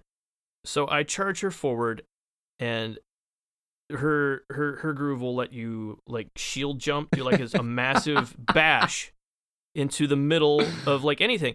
And I jump into the middle of all 15 of these guys right next to the commander, do a huge chunk of damage, thinking, well, she can't get killed this next turn. I'll clear a path for her with the rest of my commanders on the way out and draw her back somewhere safely. I jump in and the first thing I get is a message saying, "Oh hey, I've stopped. Like I'm not in. Like I'm I'm I'm in control again. They're not they they're not controlling me." And Surprise! immediately, even though it's this good thing, I go, "Fuck." Because she's about to take 15 swings from every single enemy around her, and I just lose the mission. Like, out of nowhere, because Oh, the rules that I was operating Wow. under completely change on me. you Um, know what's kind of funny about that is I I was super cautious. And it's funny, you know, Josh, I have to brag here cuz it's it's exceedingly exceedingly rare that I am ever better than you at a video game. And it happens to be that this one mission, this one particular part of Mhm. this one mission, I was better than you. It's rare that that happens. were so you? what you I was cuz I went in and I was very cautious and. I figured it out without sacrificing one of my characters. And I don't know if you ended up losing the match as a result. You can't But- you can't lose anyone in the mission. That's the thing. Right, exactly. So I get to the end exactly. and they changed the rules. Like I know what's going to happen next turn, and they changed the rules on me. And there's literally nothing you can do at that point. The game is over. Um, and this is actually something they didn't fix that, but they did add in a checkpoint system where you can manually manually set um, a turn in a mission to be a checkpoint. Like, okay, like I've done well up to this point. Something crazy might happen, so I don't have to replay the whole thing. Had Yeah, that been in there whenever I first played through it, I could have just had a checkpoint before then, before I Yeah. went and did something crazy at the end, which, to be honest, was a really cool strategy. It was something I'd figured out going through the rest of the thing using the way the mechanic of this fight worked. And then all of a sudden, it didn't. Like, it does not work because they changed the rules all of a sudden. Um, which is frustrating. And again, that's like a 50 50 thing because if you manage to aggro anyone from that whole posse, like I was saying, on one of the turns where you're not going to have someone controlled, it's, it's a non issue. Like, you've got a 50 50 chance that you'll encounter this thing at all, and like a crazy low percent chance that you're going to have a dumb idea like I did to, you know, really abuse the system and, you know, be able to go crazy aggressive by exploiting the fact that you can't be attacked by the the one person who's getting mind controlled. yeah. Um, Yeah, so you're saying you were using the mechanic in an interesting way and having a good time, but without warning, they switched it on you. And you yeah, were like I was having a ton of fun in that mission, and then all of a sudden I get to the end and I just lose the mission out of nowhere. Like the rules changed on me, and all of a sudden I was just dead, and that's that's not, I- yeah, not great. And that's interesting. I think I think that kind of speaks to our conversation a little bit earlier, indirectly and directly in a way, Mhm. because for me, I I don't know why. I just got this like instinct that as soon as you got close, it would change and she would just strictly focus on attacks. So I kind of went in with that mentality, and that's why I played it cautious going up Mhm. to her and her enemies to you know not rush in kind of like you did because that was kind of one of my initial thoughts too just like run in with ragna do that shield bash and then you know pull her out after she got changed but I, I just got this instinct this feeling like you know she the the main enemy she's going to stop using her special and she's just going to attack and more like govern her troops at that point and so i played it cautious and i didn't have an issue with what you had and it's interesting because i think i i don't think like you know i don't think you're wrong by saying that it, it's it's a frustrating thing because I guarantee other people have issues and other people have had issues. Why they, which is why they introduced that checkpoint system. But Yeah. I didn't have that issue at all. You know, like I I got the I I had the gut feeling that something was going to change in that level. Um, I felt like for me they kind of they kind of prepared me for things like that that to happen because those things kind of did happen mid game, not exactly one to one, but like they would change the rules a little bit in other levels. And so I kind of expected that and it wasn't a it wasn't a nuisance for me. But that doesn't mean it's not necessarily a problem. It is or it isn't a problem. It just kind of speaks to what we were talking about earlier. Yeah. But you know, like moving away from that mission because I don't want to focus this whole discussion on one We mission. got a whole hour to talk about that mission. Josh is trying to flex that E-peen, his strategic E-peen. All right, let, Hmm. let, let Yeah. him go for it. yeah, let me let me flex my tiny dick, okay? Mhm. Whoa, Anyways. whoa, whoa. So E-peen. sorry, my epeen. Whatever. It's all the same. It's all the same. Anyways, um I so I I think the game is great. I think the game was a lot of fun. The the one Mhm. my one complaint after finishing the game, like cuz everything else is great. I love the art direction, I love the animations. I love that on the update they shorten the time to, for you to skip the animations cuz after you watch them a few times they are charming. You know, you're trying to play a game, it adds a lot of extra time to it. Yeah. I, I think I think the song like the, the songs and the sound sound design is awesome um for what it is. I, I think a lot of the game is great. The dialogue, everything. The characters are really fun. Uh, I think that the game is pretty well balanced for the most part. The one, my biggest complaint is at the end, you get this absolutely terrible, absolutely terrible facsimile of an ending. Um, unless you've accumulated a hundred stars, you get the the just the quote unquote ending. You don't get the true ending, and that the the purpose of that is to make you play the game more and play the game better. So even if you had gotten all three stars on all the missions, I don't think you still I still think you don't have enough stars to get the true ending. Which means you got to go No, play the other you're modes. There's- Close. You're I close. think you're at yeah. like 90 or something. Right. It's so like- that means you have to go play the arcade. You have to play the arcade mode, which is basically you have to fight four commanders in a row. And if you Mhm. if you die once, you have to start all over again. And um so you have to do the arcade mode or you have to do these really fun challenges. And the challenges are kind of like if anyone has played any of the old older like 360 era Magic the Gathering games. What they do is they pose this they give you this battlefield, they give you a set some set cards and a set situation and you have literally one turn to figure out how to defeat your opponent and win the game. It's the same concept. They just threw it into a tactics Yeah. game, and I love it. I love Yeah, that like Magic find, the Gathering. Find It was really fun. weird, yeah, pieces. Right. Exactly. And it's the same idea. Um so you have to accumulate 100 stars to get the true ending.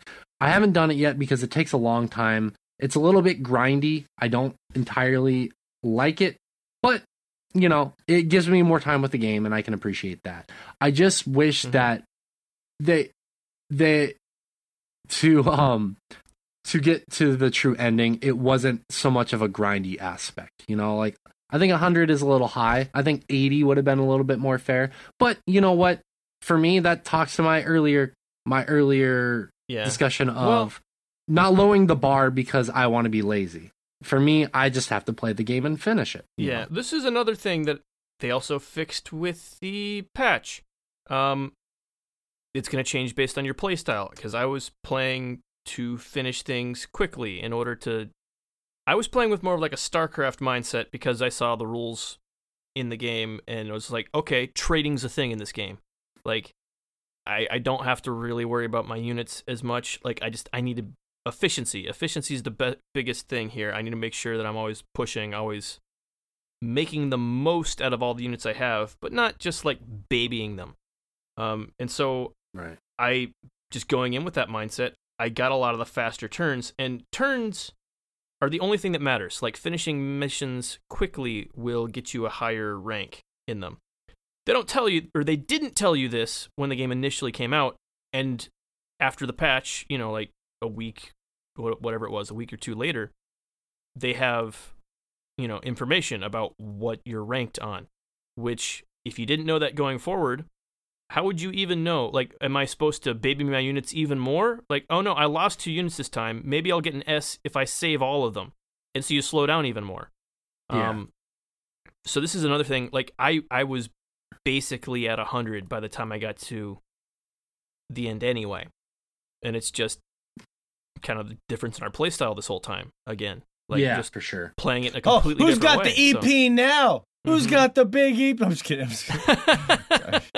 That's all. This is the only thing I can contribute to this conversation is harassing you. Yeah. Well, but Uh, no, like this is the same That's thing okay, as like that's- when we were going through the whole mission and Anthem. Like you need to be this far, and yeah. you- when you get to a certain section, and like if you don't know what you're supposed to be doing when you get to that section, it, it's very random how close you are to actually meeting the goal. Like you could Yeah, be part of close, that's- you a could big be part of done, that's trial you and could be error. nowhere near it. So yeah, Yeah, and I, I'm for the most part, I, I was fine with that. Um, you know, I, I think lately the games we've been playing over the past few years have kind of conditioned me to be more ready for trial and error. You know, Cuphead Mhm. was a big one. There's some other Yeah. games. Cuphead's the first one that comes to mind, but um, the the last thing I really want to speak on because I. I know I'm going to be playing. I'm still going to be playing this game later on down the road because I do want to get that true ending. I do want to see what happens one of the big uh one of the big things I like and hate about the game right now, and I say hate in a facetious way because I need to quote unquote get good, uh, is the challenges. The challenges, you know, you do the first few, and they're they are challenging. They're not terribly challenging. They are a little bit challenging, but it you go from zero to sixty real quick. I, I don't. I think there are There's- what twenty five definite- challenges, Josh. Uh yes, they're 25. Unless you unlock Yeah. more after you finish those, but Okay. Yeah, so there 25 that I there are know a set amount of challenges. Mhm. Those fuckers ramp up. Holy shit! Like yeah, I was do. like, you know what? I'll just grind these challenges for stars. Like, You know, like they're a quick one turn mission. You figure out takes you know ten minutes, and then you're good to go. Ten minutes tops. Um, you know, so I did like the first four or five, and then all of a sudden you go to six, and it's like, motherfucker, Mhm. you got to get good. And I it's not a complaint at all. Just for me like it's it's rewarding but it's also incredibly frustrating and it's similar to like like those magic challenges I was talking about earlier. Like the first few are like Mhm. fun, easy, they make you think a different way and then it ramps up to ungodly levels. So um Yeah. that's you know after i get unlock the the true ending i think that's kind of my next goal is to complete all those challenges and it's going to take me a long time because even Mhm. some of like the earlier ones took me a little bit longer than i anticipated because it's kind of rewiring your brain kind of like similarly like into the breach um and figuring out different ways to manipulate the damage and properly placing your troops and everything. And it sounds you know simple but it's it's very involved and complex just to figure out exactly what troops do what damage and whatnot and i think that's one of the thing the biggest learning curves in this game i think and maybe you'll agree or disagree josh is kind of like your damage percentages with who you attack with first where you are at when you're located on a ter- on terrain um, just in general, like that damage percentage, like what is dealt and what is dealt to you, is a really Mhm. big learning curve, I think. And I know with the update, they've kind of, uh, uh, you know, they made some of that that information a little bit more clear with the tables and graphs, but Yeah. Like what's strong and what's weak. But it's still that's a big part of these challenges is figuring out who to attack with first because whoever deals the most damage actually weakens the other troop and then you can do a little bit more percentage of a dam of damage so it's figuring out the order of doing all this and where to place your troops and who to attack it's difficult and that's i think Yeah. that's the most difficult part is like the correct order of doing all this and it like even in the normal game without the challenges figuring that stuff out is really difficult Yeah, Yeah, I mean, the the Shay was right. I mean, the funny thing is, Shay was right when he first played it. and He was like, "Morgan, you're gonna hate this. Don't touch it." Um, which, to be fair, I don't know if he spent enough time with it to say I hate it, but he was right about you know those sorts of games. Uh, it feels like it was definitely tailored to a Shay Layton, knowing his love of like. You know all those turn-based games of yore, um, Shining Force, Fire Mhm. Emblem, all that stuff. Um, which, to be honest with you, Fire Emblem, I was already on the precipice of just, you know, I can't do this anymore until Into the Breach revolutionized the genre. So that, that's fine. I mean, I, I realized it pretty early and I was like, okay, this is this is another one of those sort of games and I am nothing about It. my brain clit is dry. But Um, I didn't want to be too negative on it, so I decided I was just Yeah. not gonna delve into it too far. I know, I knew right away that that, that thing. Was, I should have listened to Shay. He tried to save me, but Yeah. no, he tricked Yeah, me. He- the first thing he I enough- said appreciate you was- trying. Yeah. He, he said, You're going to hate this. And then he tried to talk me into playing it. I was like, Wait, you told me I was going to hate this. but I get it. you know, if, if you're really enjoying something, you, I did try it. Yeah. And I, I see, I can definitely see why you enjoyed it. Um, the hook being sort of how you're controlling different areas on the map and all that sort of stuff, the style. It's, it definitely felt like a uh, Shay Layton game. I was like, man, if I had played it first, I'd be like, Shay would love this game. Mm-hmm. Mm-hmm. Um, I'm curious to see how it ends up holding up for you guys later this year when Fire Emblem drops. Um, I'm fairly certain I don't even want to play Fire Emblem now. wow, wow. Well, Hot it's like I said before, like the few missions, like I was saying before, I don't like babying units in tactics games. Like it, it just it feels like it slows things down. Like especially in Fire Emblem with the whole, their whole thing is permadeath. Like you, you lose, like they've they've lightened up on that touch over the years, but that's that's still kind of the hook. Like you'll lose these characters if you don't if they don't make it through the mission. And it so it ends up being just too slow. Like the pace is just slow because of it. Um Yeah, I can agree with that. yeah and that's I- I'm something I- i'm not looking forward to unless they found a way to get past that I hope so. Well, Yeah. I, no, I agree with you. I, they have to change that that genre a lot, otherwise, I will not be really interested in it either. But I am optimistic because of the nature of how popular the Switch is that they are going to try and do that. Maybe I'll be wrong. Who knows? yeah i don't know yeah, Just I some- hope it. something I to hope speed it up a little bit. But So, I mean, from yeah. what I, but Wargroove seemed pretty slow too, right? Pacing wise, I mean, At the, at the beginning, it's a little slow. Uh, Well, Wargroove is a little slow at the beginning in with the because you're trying to learn everything. yeah Yeah. But once you get into it, Yeah. it, it speeds up really fast. Like you start getting like Mhm. because the first few the first few units are really slow, like the pike pikeman people. yeah You use a ton at the beginning. You realize that the swords people are kind of a waste of time at the beginning. And you just buy a bunch of pikemen because they have better defense. You can stack them up together and do insane amount of offense. So those are the units you use and they have the lowest movement range out of all the units in the game. yeah And once you start getting further in the game and you get other units, those earlier units just become obsolete and you don't use them anymore.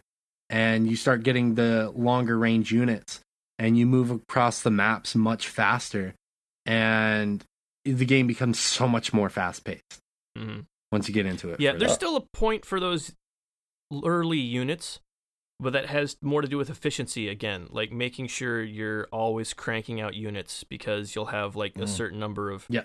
production facilities so you need to make sure you're you're making something because you're going to be having damage incoming you need something to you know be able to protect you and so a lot of times they exist to kind of you know fill out you know the little bit of money you have left over in turns and stuff like that and be able to kind of you know help defend Yeah. you they're more defensive units than anything else it's kind of stuff to get in the way and defend your really important stuff Um, I do want to say that uh, so we have uh, basically because this topic this week was so heavy and we went on it for quite a while. I wanted to give something a little lighter to the listeners. Uh, and one of the polls I did this week was actually you know because Apex Legends is an extremely popular game right now, and I was asking the community if they were still in hot and heavy with Apex Legends. Uh, and it's a game I know Fish and Shay have been playing a lot. A lot of people I know have been. Um, and it was interesting because it came back divided. It was 50 50 about people, and I, that surprised me because the game is so popular. They just announced it hit like 50 million downloads or something like that. And I was like, okay, well, that's a good question because when I saw that poll, I said, why? Why? What's going on here? This game seems really popular, but half of the people that voted, I mean, granted, some people can just say no because they hate it or whatever, but in Yeah. generally speaking, I wanted to know. So that was the nature of the question. Now, by the way, every Thursday, we'll try to post something for the at Swordchomp Instagram community. If you leave a good comment, we may read it on the show. I'll try to tag you when the show goes live. We really like to get our community involved in these discussions. So give a little, eh, you know, kind of a a nice finishing touch on Apex Legends too. Um, so we don't have to talk about it forever, but it is a, a huge game. It is you know Apex Legends is going to be a just one of those things people remember a lot about this year. Um, so here we go. Now that Fish's internet's working, are you live, Fish? Are you ready to talk some Apex? Woo! Yeah. Yeah, my fucking internet is just something's going on. It's been unstable for the past week or so and I don't know what's going It on. might with it, might need to see a shrink. Hmm. Have you tried talking to it? But dun yeah, I mean, Uh, you come home, I just wish it was that expect it's going to be there for you. mhm. Like a fucking. Uh, the funny thing about that is I had my we were we had a really poppin' uh, Apex stream the other day with one of our friends, uh, VIP Akuna Matata, and we were number two, and we were about to be at the very end of this long like forty minutes match, and uh, my internet shat out on me, and I I got kicked out. I, I don't know if it was my internet or it probably was Xbox Live or something. I, I don't want to talk about it. I was very upset. I un- yeah, I uninstalled the game after that. it was that. a shame. I blamed the game. What? No, Yeah. you installed it? Yeah, it's gone. You're a piece of shit. Wow. Well, to be honest with you, Fish, there was a comment from one of our listeners that pretty much summed how I feel about this game. So that'll probably be a good Oh, launch. yeah? it really did. Um, basically, someone said that they. Here we go. Underscore Seth G said, Honestly, I hate it, but I'm a nice person, so I keep it installed if my friend wants to play it. Other than that, I don't touch it whatsoever. That's me. I keep it installed for Fish and my friends. Um, So I get you, Seth. Hmm. I relate to that. Hmm. Um, anyways, let's find out what our listeners are saying. All right, let's let's find out. See what's going on. Uh, Troy Togo said, "I said no because most of my friends don't have a PlayStation 4, so I have to play with random people. Still a fun game, but having strangers cuss me out makes it less fun. So it Mhm. sounds like he's not having fun with randos. Um, Yeah. Like I played I feel you. Like I've not been playing as much for the similar reason. Like there's no cross-platform yet. They've acted Sadly, like yeah. they they've said that that's coming. Um or at least you know they haven't ruled it out more or less. Anyway, um and when the game first came out, nobody knew what was going on. So, you know, all the interactions were fine. People were learning, you know nobody thought that they were good and really weren't um now you get a lot of fucking idiots who think they're great but somehow keep dying and it's your fault um huh, that sounds familiar. yeah and so you get cussed out a lot in that game now Uh, although it's fun when I get, I don't mind getting cussed out by my friends because it's fun. Mm-hmm. Yeah, true. yeah, you somehow are the only person to get a kill, but they're yelling at you like you're trash. yeah Mhm. hmm yeah the toxicity has definitely gone up in this game and oddly enough there's no way to report people in this game for it so yeah They, they can't. You can't ping assholes. Yeah. Dun-dun. yeah Actually, actually, you can. You just have to Not go to in-game. like the origin website. Yeah, not in not game. in game. Yeah. So so there's no way to Yeah. report them because you would have to Right. like write down their screen name and then go like Yeah. and there's you, there's no Uh. there's no view pl- previous team thing in there at all. Like you you had to have recorded it.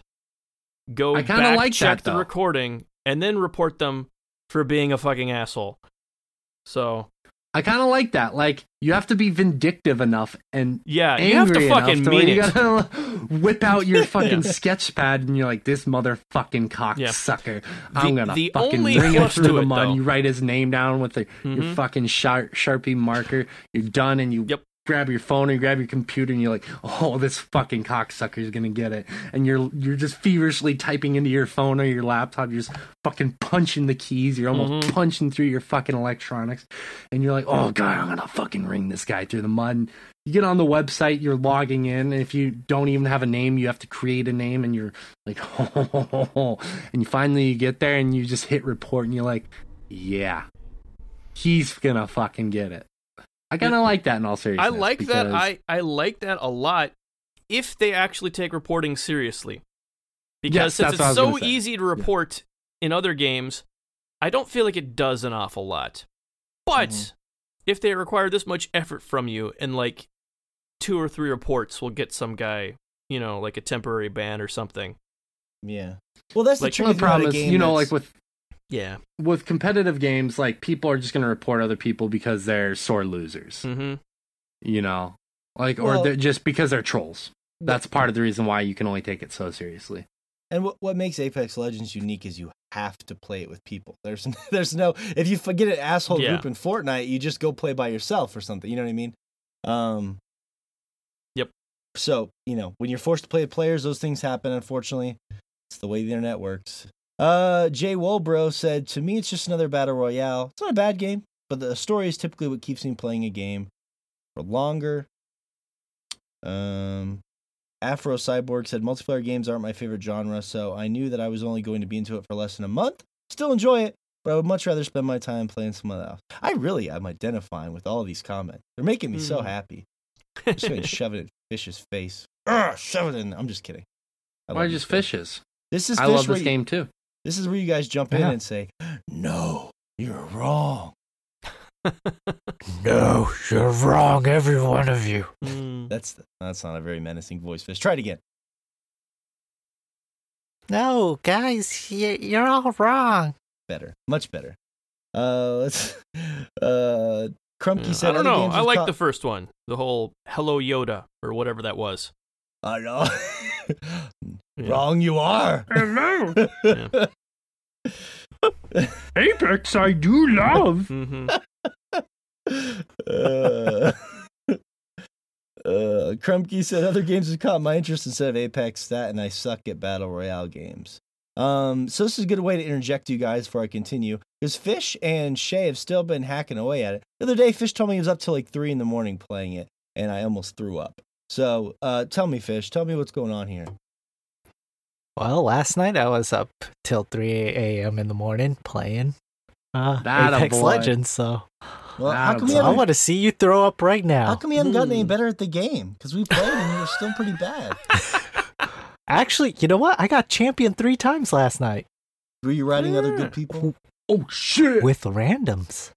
Oh, they did all Like the work. one of the- Is that what happened? The the no no the last one the, the last one I did. Okay, get this. I'm actually going for the achievements in this game now because that's how much I'm enjoying it. Oh no. And usually I don't go for achievements unless I truly enjoy the fucking game. And I started going for achievements in this game. There's not that many achievements. I think there's only like 12 of them. Um, and they're pretty simple. Um, get a get get champion with like all eight characters, which you have to unlock two of them. So um, that one's probably going to take the longest for me. But um, I decided to play the defender class, which is the the only one I have unlocked is uh, Gibraltar. Uh, anyways, the whole time I was going through the match, uh, we were doing just fine. Um, it was one of those slow matches where we were just looting the entire like first half of it, and then starting to move along with the circle, get it, making sure we were positioning ourselves and playing it safe. We were just the team was just playing it safe all the way to the end, and it ended up that once we got to the last circle, or one of the last circles, like there was only one squad left, and we're like, holy shit, this is weird. We're top two, N- no kills, haven't come across Mhm. anybody, oh, haven't that had to sounds fun. anybody. It, well, I had a defining moment where um, the the opposing squad opened fire on us. They caught us out in the open. Um, we scrambled, ran behind, jumped over a wall, started healing up, and as Gibraltar, I used my alt, and I knew exactly where they were around the this big old um, mountain, and I just dropped an airstrike right on top of them, and I got a little message saying that you knocked down somebody. I was like, oh shit, they're they're down one man.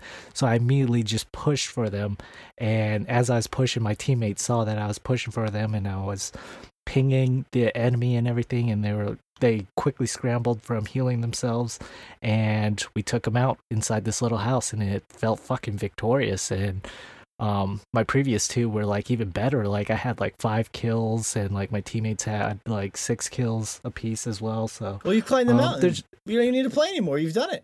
You've, you're a champion. mm-hmm Why do you have to go back? Why uh, return? there's achievements. There's achievements. So I, I have to get champion with all the classes now. So, um, no, it, Fish, it's I'm so really proud of you. I'm so Thank proud you. of you. Thank you, thank you, Shay. Yeah, these these free battle royale games are going to be a plague upon my existence. I swear.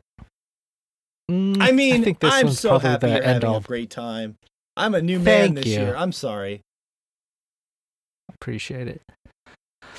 um, no, no, this game is really, appreciate it really is the best battle royale I've played because of the respawn making a very competent first-person Yeah. shooter um, within a squad-based type of game where the traversal.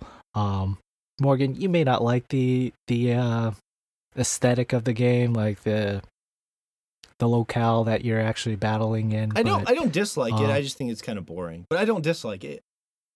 Eh, yeah. Well, I I kind of enjoy it. Um, I mean, it's better than it like. doesn't bother. Sorry, go ahead. To your point. Yeah. They Yeah. yeah, a few of the drop points do look too similar. Like they have a couple like really Yeah. standout ones and then a good handful of other ones that don't stand out in any way. Like that's something that I think Fortnite did extremely well is have each spot on the map feel unique when you drop at it. Like you never go to a new place and be like, "Oh, I I kind of have already been here eight other times." Um Yeah. and they have spots like that in Apex Legends, but a lot of the if if you look at the name on the map and it doesn't sound interesting, it won't be interesting when you get there. Um it's kind of a, a good way to I It's just kind of weird because you quantify what you're getting into. you spend the first chunk of that game sometimes just like wandering around picking up um items it's just it's just not really that engaging for me i guess but i mean i couldn't argue it's not the best battle royale game but i mean what is that between what pubg are you comfortable saying it's better than pubg um Uh, for sure. Yeah. okay what about realm royale I never played Realm Well, Royale. that's- that's what I'm I'm saying. sure It's a like a- piece of shit. it's like a three i'm just saying it's like a three per like i'm not saying there's not value in being your favorite version of these games i'm just saying there's only like what there's only three of them people really seem to care about right pubg fortnite hmm Right. Right. Yeah. Nobody cares about Call of Duties. Eh, I guess it was fine. It was just soulless, and uh, can't deal that. Plain. It was like it was like they didn't hire anyone that knew anything about an art direction. So I, uh, Hmm. that's kind of the Call of Duty mantra. They've been making the exact same brown game for the last 20 years. I don't know why they Yeah, changed Call that. of Duty, the aesthetic Yeah. has not changed. No, that's not. No one's surprised by that at this point. I I think Fortnite no. I would might give the nod to if if the end of the end game wasn't so awful where everyone's building these stupid fucking towers and shit. Like I, it's just the strangest thing. Like. You have this tense, like you know, battle royale as you close in, and at the end, it's just three people building Well, these fucking skyscrapers out of and wood. I think that's a side effect of the game not being a battle royale. Like they were making a tower defense game, kind of a horde mode type game with really cool mechanics. You don't just build the turrets, you build the whole fort you're defending. That's really Yes. fucking cool. Oh, battle royales are popular? Congratulations, we now make a battle royale. And that's Mhm. what Fortnite is. And like Yeah. I'm still I've never been sold on the building mechanics. Like they find ways to kind of halfway make it work to let you climb up mountains and stuff like if you get stuck somewhere. But Oh, in the high level play, the building is Yeah. insane. That it doesn't make it, it fun is, but it's me, not. it's it, yeah, exactly. Like I just don't think that it's. It's not that it's bad. It's just I'd rather have the tighter gunplay that you have in Yeah, Apex. Like I'd rather the focus be Mhm. on the gunplay, and it's just it's not Yeah, as much in. Fortnite. And I I, I, agree. think that's I'll great. Like is the best. like really i think had fortnite never like obviously it would not have been as good for them financially to just make the game they were originally intending to make but Yeah. the game they were originally ta- intending to make sounds so much more interesting to me as far as something i feel like i would have seriously gotten into like a you know like a fun co-op building tower defense shooter like that sounds really cool um, and I mean, that, g- granted, the, that game's still there inside Yeah, the other yeah. one, but Yeah. Like I, I think that was the more interesting product. It's just not what the market wants at this point. So Did you see Fortnite took like the pinging and stuff from uh It Mhm. took a lot. It took a lot. of Everyone should take that. There's no reason every game with a multiplayer aspect should not take that without a, a, really good Mhm. reason. Um, You know like what's the, weird The though? Overwatch team said that they originally had that in like the closed alpha, but Yeah. because the teams were larger, it became super spammy. So they're like, Yeah, yeah. Like having having six people instead of three is just enough more that all of a sudden you'll get you know everyone's thinking the same thing so you get five pings telling you to do the same thing and it's just it ends up not working as well just because of the scale but yeah What's funny about that is every time I play, I mostly play with Fish and a friend. So we, Mhm. I almost never have to use the brilliant pinging system because we just talk. it's just it's just funny because I almost never really get to use it because I actually play with people I know and Fish will just be like, "Hey, there's a shotgun Yeah. right here." Like, okay, thank you. well yeah Yeah. but like even then the ping it pinging is is still faster like it puts Uh, physical is, a yeah. physical location on stuff um, Right. it's so you can it's see nice. exactly yeah, pi- where something pinging is. enemy yeah Yeah, it's the cool. pinging enemies is like the most awesome way of like letting somebody know exactly where enemies are. Yeah. Like that's like it, it makes a much more te- intense type of feel whenever you're trying to engage them, and it also like informs you in a way that like tactically like you can engage them in in a way that you can flank them or you can start to strategize as soon as that ping pops up you're like okay you assess where you're at where the enemy's at it's like Mhm. it's an int- instantaneous thing instead of like telling somebody, "Oh, they're over there in this building uh, on the second floor" or something like Yeah, that, yeah. and then you're kind of looking around. It is. um, it is. I love that fact that you can just ping the enemy in this game. Look, Um, it's it's a cool feature. It's the quality of life battle royale. That's what it is.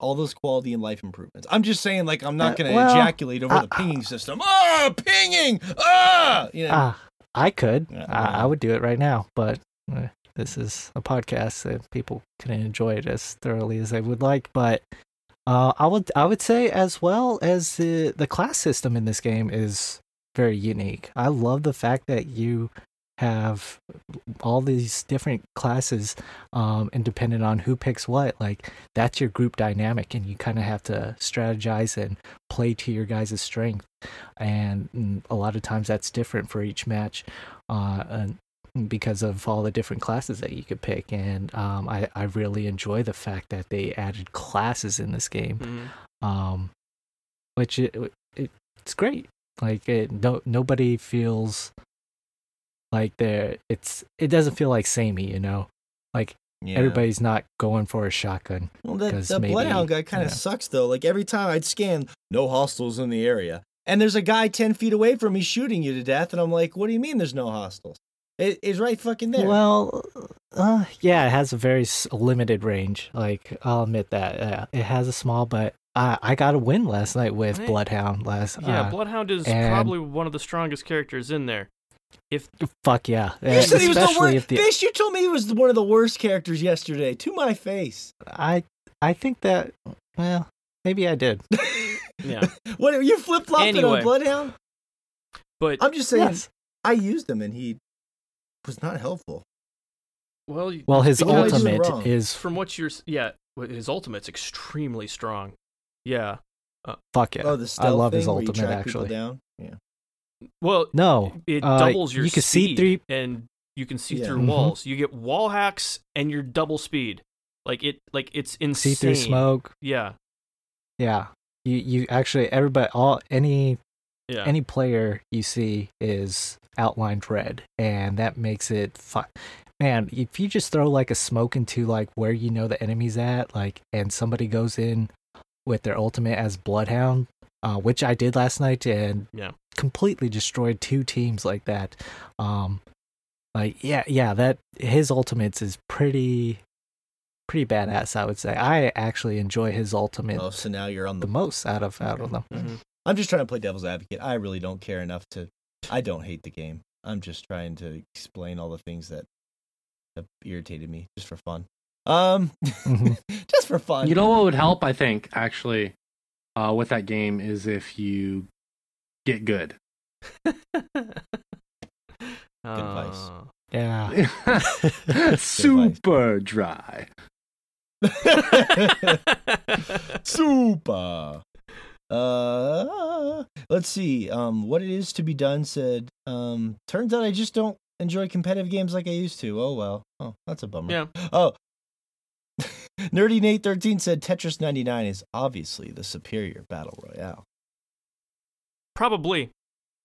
Compared to any of them. That's a good one. yeah. Yeah. I, I actually don't enjoy about Just the speed of getting Tetris into a game Uh, is really good. There's Yeah. It's simple to get into, but there's tons of strategy that like there's depth there that takes a long time to learn. Yeah, Yeah, and just like any battle royale game, you could get fucked right at the beginning hmm if you don't know what you're doing. Yeah. I don't know how many times I've dropped into Tetris 99 and it's like Mozambique, Mozambique. Like nothing, nothing but like yeah. nothing but crap. Mhm. Um, uh, Sweet Z4L said it's not the Titanfall 3 I was waiting for. Fortunately, Apex brought a little nostalgia to a lot of players that brought them back, um, and brought them back to Titanfall 2. So, I mean, I think that's part of the upswell with this game, not just because people are enjoying it, but there's sort of that, you know, people that feel that Titanfall 2 was wronged a little bit. Um, yeah. which is fine. Happy for Respawn.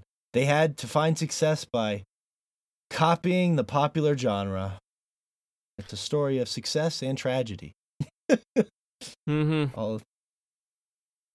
Uh, but Titan, we know there's a good chance Titanfall 3 will happen now and probably be better because this game has been so successful. Yeah, and they have money to put into it, which is great cuz yeah, Right. That, yeah. I th- th- that it's it was always a hard sell with Titanfall. Like oh, it's a modern shooter but with huge mechs. like unless your target demo is 13-year-old boys, that's not a huge selling point. Like you're not going to see that and go, "Oh, awesome. I, I need to play this game." Um but they did such an amazing job on just the game feel of the Titanfall Mhm. games. Like just the way they play, the way it feels to move around those games. And now that they made a battle royale, everyone's experiencing that. They're like, like just just moving around in this game, it feels so great. And yeah. so Feels yeah, a lot like I'm- Call of Duty. Yeah, no, it doesn't. it does. Uh, let's- Mm, no. Well, Respawn made Call of Duty, so Titanfall felt a lot like Call of Duty. I mean, they basically took out the mechs and the wall running and stuff, so it's closer to Call of Duty than it really is Titanfall. Which isn't an insult, just saying. Not really. I mean, Respawn made Call of Duty for a while. They have They that in their did, blood. yeah, but like a lot of the stuff going on, like they don't have the exact wall running, but they've got wall running in the game. So Yeah, but but look, Josh, the two Call of Duty obsessed freaks from their Mhm. childhood, sorry. Fish and Shay, they're back on the Apex train. I'm telling you, it's in the DNA. Freaks? Sorry, freaks was harsh. Um, addicts, Yeah. uh, let's say enthusiasts. There we go. Hmm, Thank you. there we go. This this comment blew me away. Cursivel said, "Too busy playing Shining Force." I thought Shay paid someone to say that. No, not at all. I, Hmm. you know, I was super happy when I saw that. I was like, holy shit. Because, like, literally last week we were just talking about how I have yet to meet someone from the podcast who has the same love as I do in Shining Force. And it looks like after years of podcasting, it's We finally happened. oh, we found somebody. He just threw that. I knew. I wasn't crazy. That one person justifies my whole life. They just threw that out there as bait. One person playing Shining Force just That's all brings I a needed. smile to your soul. Mhm. All I needed. Um, last comment. Failed everything said. It's still the best battle royale, but I think people are getting met on it because there isn't anything to work toward. But next week the battle pass is releasing, so I expect it to explode with more popularity. Now that's true because I was watching the Twitch numbers and it seems like Fortnite's already back on top, which is just just insane. Um, but when they drop that battle pass, depending on how what's in it, um, yeah, I think that comment's right on point there. Yeah, I, it's kind of the same thing that we experienced with um Sea of Thieves. You know, some people weren't super thrilled about that game because it do- it doesn't quote unquote have a technical end game yeah. to it. And I think that's kind of the same thing with uh, any of these battle royales. But I think if you if you you look at it in a different way, you realize that this isn't like typical gaming. This is a way to you know test out your competitive chops while having fun with your friends. Or if you want to take it seriously enough, then you can do it. You look at it in that way, and I think you'll enjoy it and have more fun with it. But yeah, if you want to take it seriously, you can. If you don't want to take it seriously, you can do that too. Yeah. That's true. Uh, Fish, remember back in the day when you were really, really, really into Modern Warfare? Like, Yes. really into it. Ah, yes. would you? Yeah, bring me back to would, those days. would you say that these nights where you're staying up till three in the morning playing Apex? Would you say you're feeling a similar sort of thing in your body? Mm, okay. Well, Compare the two addictions. thing is, is that well, there, there. I played Call of Duty Deathmatch, okay. and so it's it's a little different, you know. Like battle royale brings on like this whole different feeling. It's just a it's a, it's a unique genre. Like whether or not it's popular, the most popular fucking thing and most copied mechanic at this point, um, it is a very fucking cool mechanic uh, to have in a game. Like you get one life, and you got you better make, make better make damn sure that you you know are well prepared for any engagements with the enemy that you have. So it, it gets it, it makes a much more intense uh, gaming experience that i haven't experienced uh, as opposed to like a death match where you're dying like you know 20 times every match or if you're good you know one time or none. But uh, it it just feels like deathmatch at this point is kind of like a very old archaic type of multiplayer type of game that I I've had my run with and I don't want to go back to that. Um so that they're kind of two different experiences at this. And it's hard for me to you know find any similarities as far as like addiction goes. Like my addiction with uh, Apex is I'm having fun with it. I don't necessarily I get competitive, but I don't necessarily get angry whenever I lose or anything, as opposed to when I was younger playing, you know, the original Modern Warfare uh, game. All right, fair enough.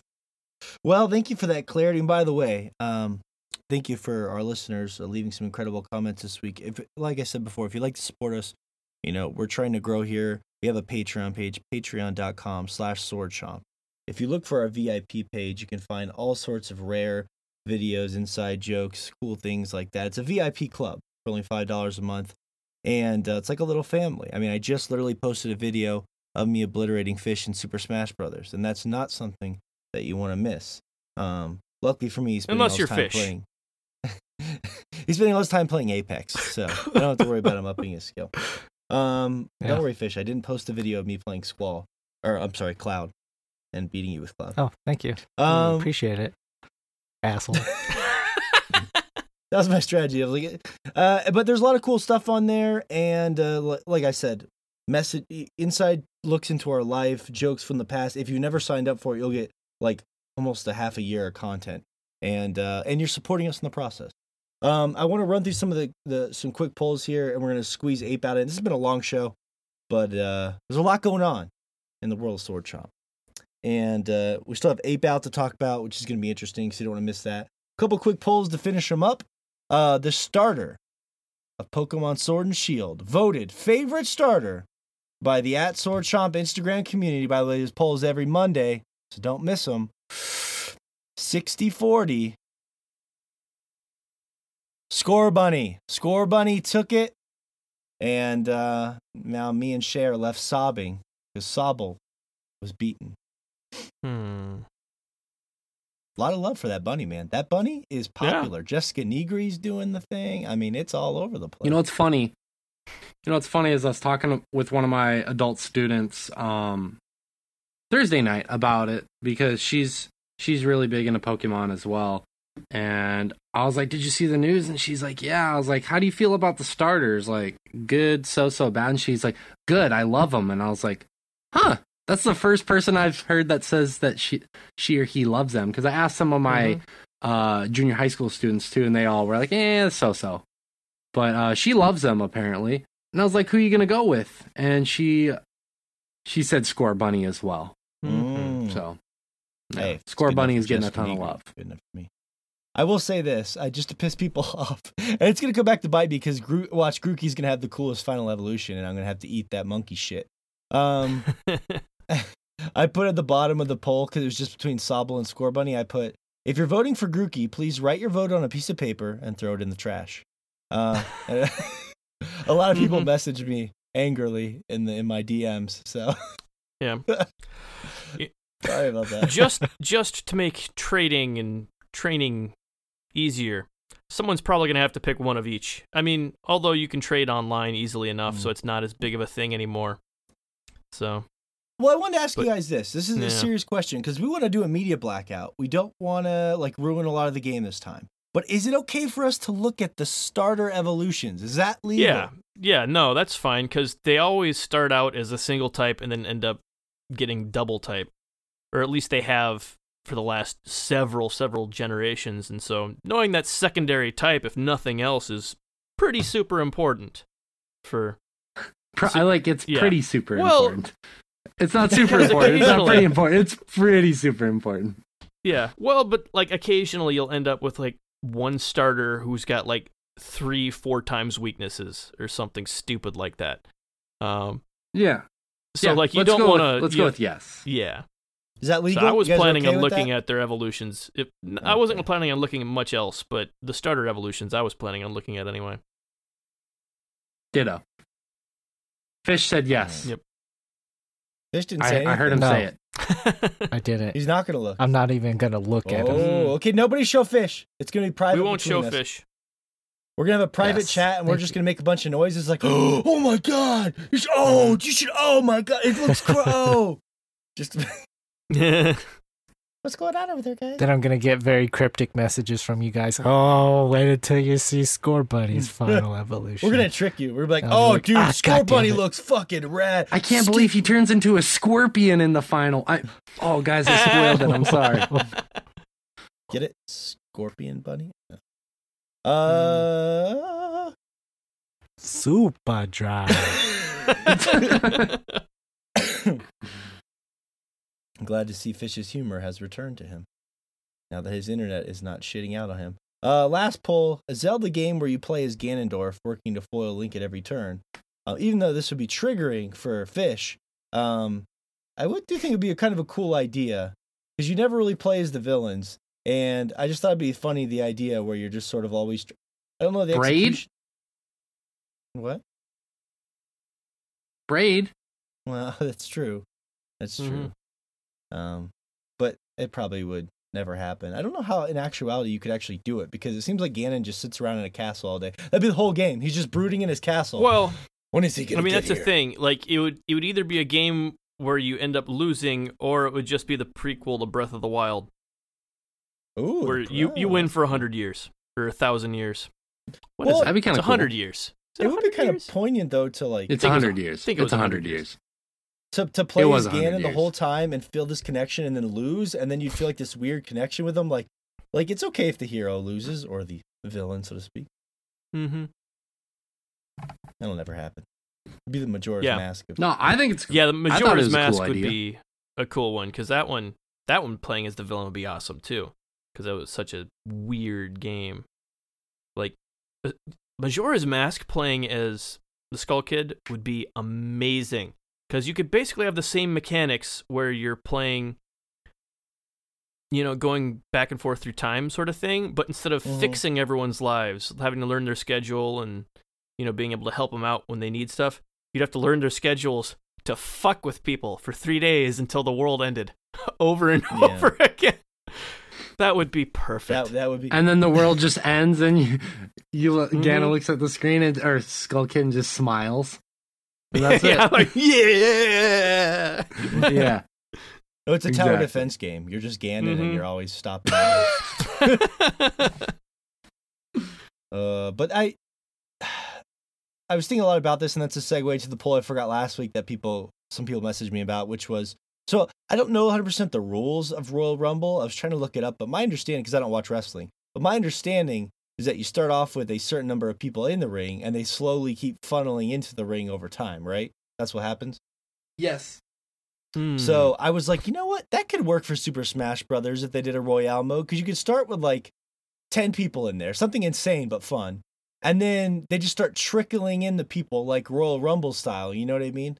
But I don't I don't know how you'd balance it in the in the aspect of like cuz like 70% of our audience said it was a really cool idea, but like if you were the last person to enter the ring, you kind of get an unfair advantage, right? So they yeah, you sh- you, you kind of get seated to the point where you only have to get like three kills or something like Mhm. that.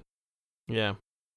So maybe if they had a system where like the best the, the best higher ranking people on the internet get dropped in first because they're gonna whoop everyone's ass.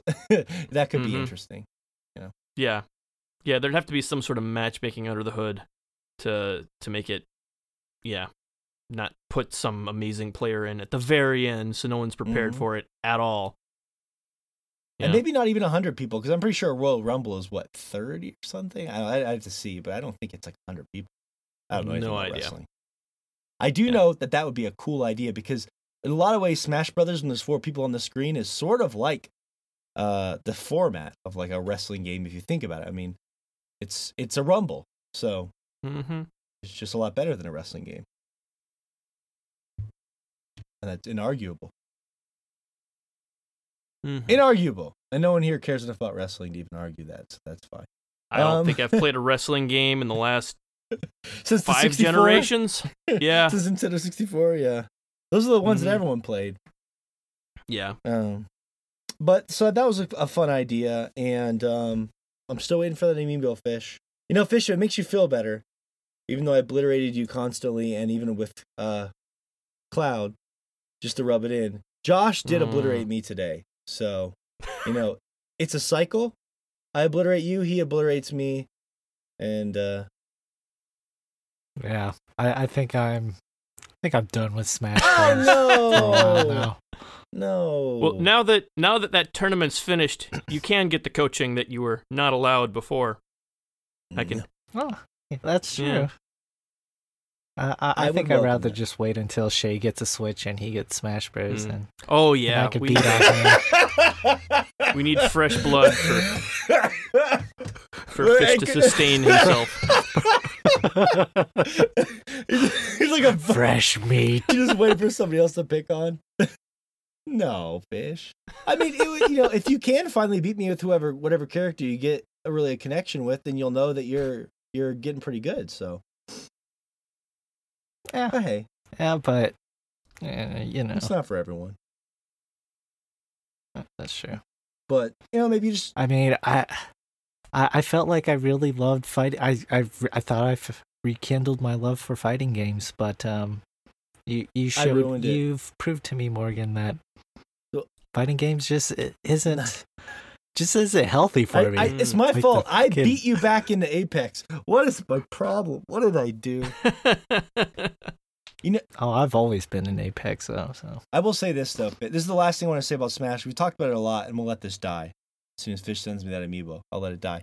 Um, that the trajectory for me was fascinating with this because I bought the game just after Christmas because Josh was kind of like, "You guys should get this to Smash," right? Didn't touch it for a couple weeks. Tried some of the single player stuff. Wasn't really into it. Thought it was kind of boring. Wasn't my thing. Then we got together one night and we just started smashing each other, and we all suck except Josh, and had fun. You know, win some, you lose some. I would grab Donkey Kong, a couple characters, and I enjoyed it. Then for some reason, I just started getting competitive, and just me and Fish got together, and I just started, you know, doing really well. And then I started to get bug, and then Fish started challenging me, and he was like, "Hey, you want to smash tonight?" He was like getting aggressive, and I was like, "Yeah, let's smash tonight." And then before I know it, I started to get good at the game, and suddenly I had a taste of it, and I was like, "Man, this is like one of the first ga- games I've ever been good at in my life." And then it became this joke where I never wanted to let Fish win again. And then all of a sudden I was playing online every single night, and now I have a problem. I have a full blown addiction. So Mhm. that's how it happened. Hmm. Really like that game. though. sounds like a Oh, it's- terrible it's addiction there, Morgan. really like Mm. Should play some more Apex. It's a lot more healthier for Come you. on, Smash Brothers. It's it's, it's great, fish. Like you can't compare. I've, I'm watching competitive Smash Brothers on YouTube, fish. That's how sad I've become. Ugh, that doesn't sound healthy at all. What the fuck? Uh, it's fun. I, it's fun. I you know sometimes you connect with a game or a character, and like I had fun with Donkey Kong and Samus, but I always felt a little out of control. But like when I found Ganondorf, it was like I just clicked. And you know, there's kind of like that with Roadhog a little bit, although I didn't stick with that Overwatch that long. And I think anyone listening to this can relate to like a character in a game that they just connected with, and it makes it a lot more fun. And then it's off to the races. So Mm-hmm. that's it. We can kill all the Smash talk. Fish is probably happy about that. But I'll be I'll be ready. I'm still gonna try and train. I'm watching my videos Josh sent uh, beat me in today, so I can try and learn my flaws. I'm studying my own losses. That's- How Mm. sad is that? No, that's good. Oh man, I mean, I need help really. No, but in all seriousness, the reason I've been playing so much is because I can play it when I put my daughter to bed. So that was always like dead time because she likes to watch like about half an hour of like silly children's videos to fall asleep, Baby Shark, and all that stuff. And I just lay up next to her with the Switch and I just train for about half an hour, and that's kind of how it started. So, um, not saying I don't play on my own time sometimes, but the Switch is great for filling in the cracks of your life like that. Great for training. Mm-hmm. If you'd like to challenge me, I got my friend code on my Instagram page at General Mountain Time. You know, got my friend code out there.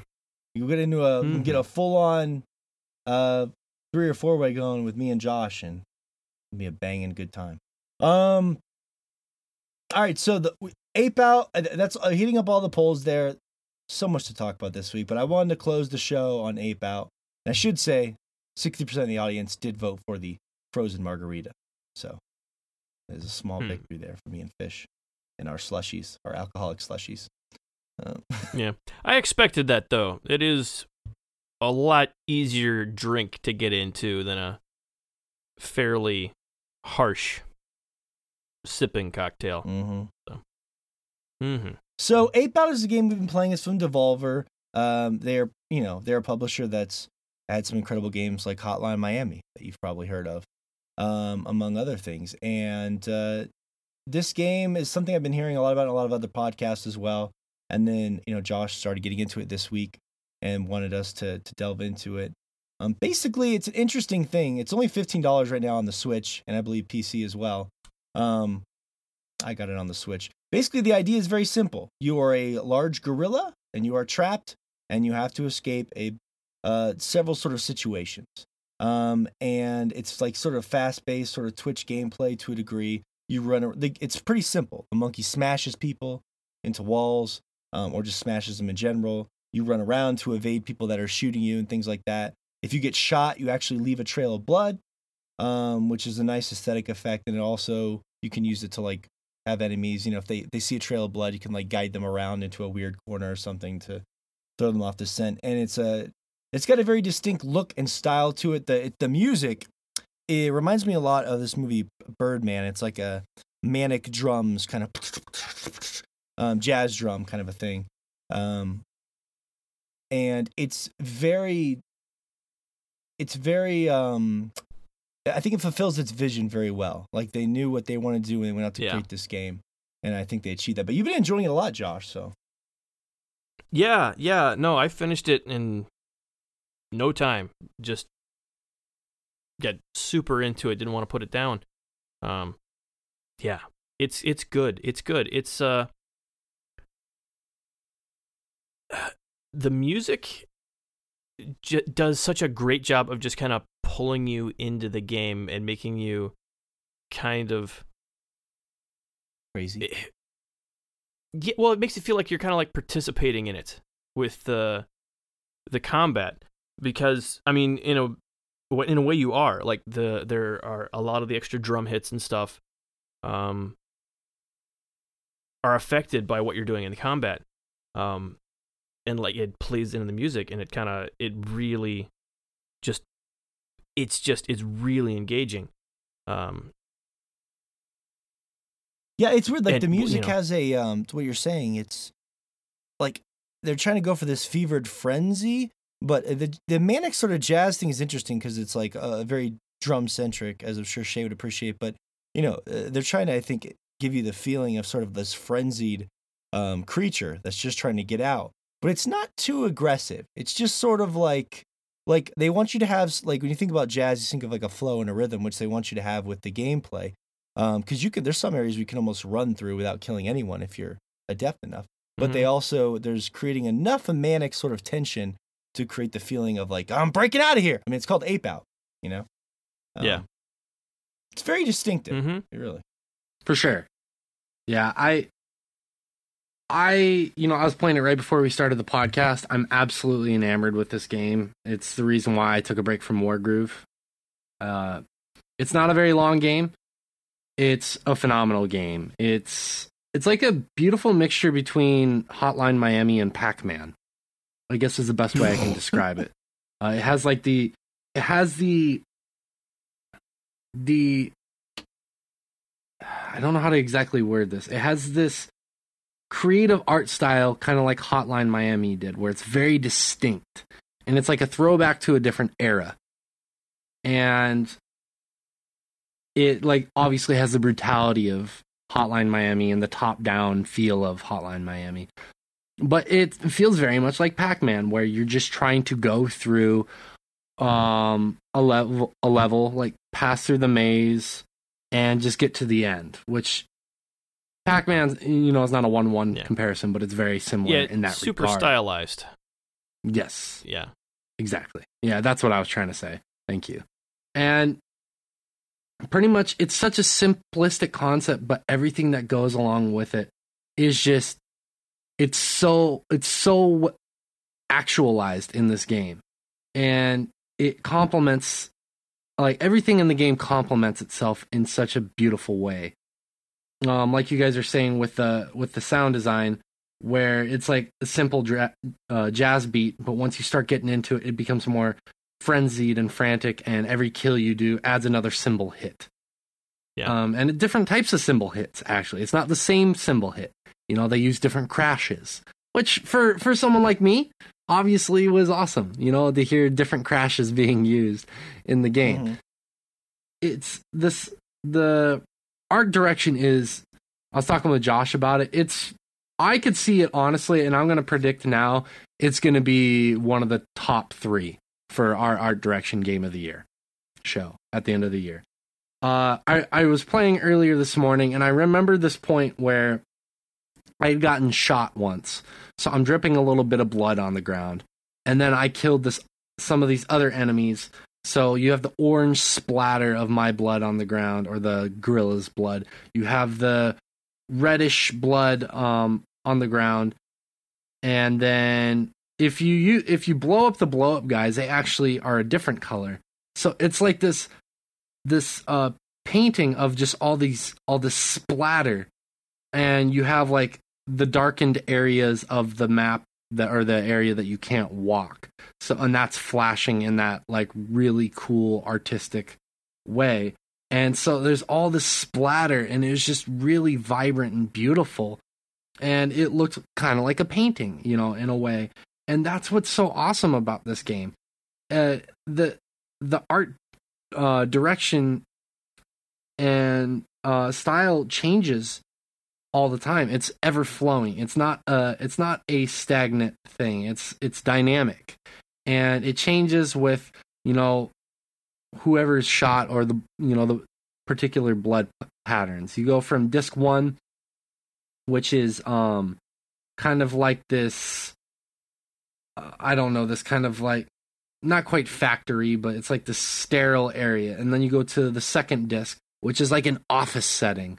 And it's awesome. It changes the way the game feels, but it still feels. Uh, I don't know how to describe it. I can't. Well, really it's put it into interesting words. because the it's isometric, but they do it in a weird way because it's there's a lot of really tall like structural things a lot of times that you're looking over. So it is pretty cool that they found a way to keep it isometric and like actually like all these like tall sort of like pillars and stuff without it becoming too distracting. Um, exactly, which is- which is exactly. nice. Well, yeah, Yeah, it's something they actually they took from Monaco. Uh, like we, we've been comparing it to Hotline Miami a lot, just from the combat style. But you don't have perfect information like you do in that. I mean, you don't have perfect information in Hotline Miami because the camera's too close. But otherwise, you would. You can see through doors. You can, you know, set up ambushes, wait for somebody to come through a door and push it into them and just kill them. Mm-hmm. Uh, whereas this one, you can't see around corners. If you come around a corner and there are three guys there, you find out about it when you come around the corner. Um, Yeah, and it does this weird which thing when it, you. it leaves to a yeah, like it, it it- it adds to that frantic feeling that you're kind of talking about, where stuff can surprise you in this game. Um, but for the most part, there aren't like wide, wide open spaces where you're you're not going to get like shot from off screen, but stuff will still surprise you, which is I think a good feeling because it like it means you're constantly having to make decisions quickly, just on the fly, but it never feels like you're just getting killed out of nowhere for no reason. yeah, Like the closest it comes to that is with like some like Shay was mentioning the exploding guys. Because they explode, like if you come around a corner and just quick react, punch some guy and blow up an exploding guy right next to you, well, you just Yeah, killed yourself. And that can feel a little bit bad, but most of the time it's because it was your own fault. Mhm. Um, Yeah. which is a better feeling than just getting shot from off screen or something. I was gonna elaborate on that too because she called them the blow up guys, and I was like, that might be kind of confusing if someone's listening to this. Like, what's a blow up guy? It's basically like a dude with Mhm. a C- package of C four. It's so you can use the uh, the carpool lane. oh no. Um, Yeah. that is um, what I was going for. But like with the deaths, nothing ever really feels cheap in this game. I, I've ever felt. Mhm. You know, if I'm killed, it feels like it's my own incompetence or inadequacy. Yeah. Uh, with the game, I've never felt like it's cheap. Like with Hotline Miami 2, part of the reason why that game was not as successful as the first and it was so frustrating is because characters could kill you off screen Yeah. and you wouldn't even see them. With this game, the only way you're killed is if you alert the people in the vicinity and they see you and they've had enough time to load up their gun and shoot you. It so it never feels cheap. It gives you enough time to react and choose your mode of attack, whether you want to fight or you want to you want to flee essentially. Mhm. So Yeah. that's one thing I really agree love with that, about this yeah. game as well that it's it's definitely worth noting is it never feels cheap.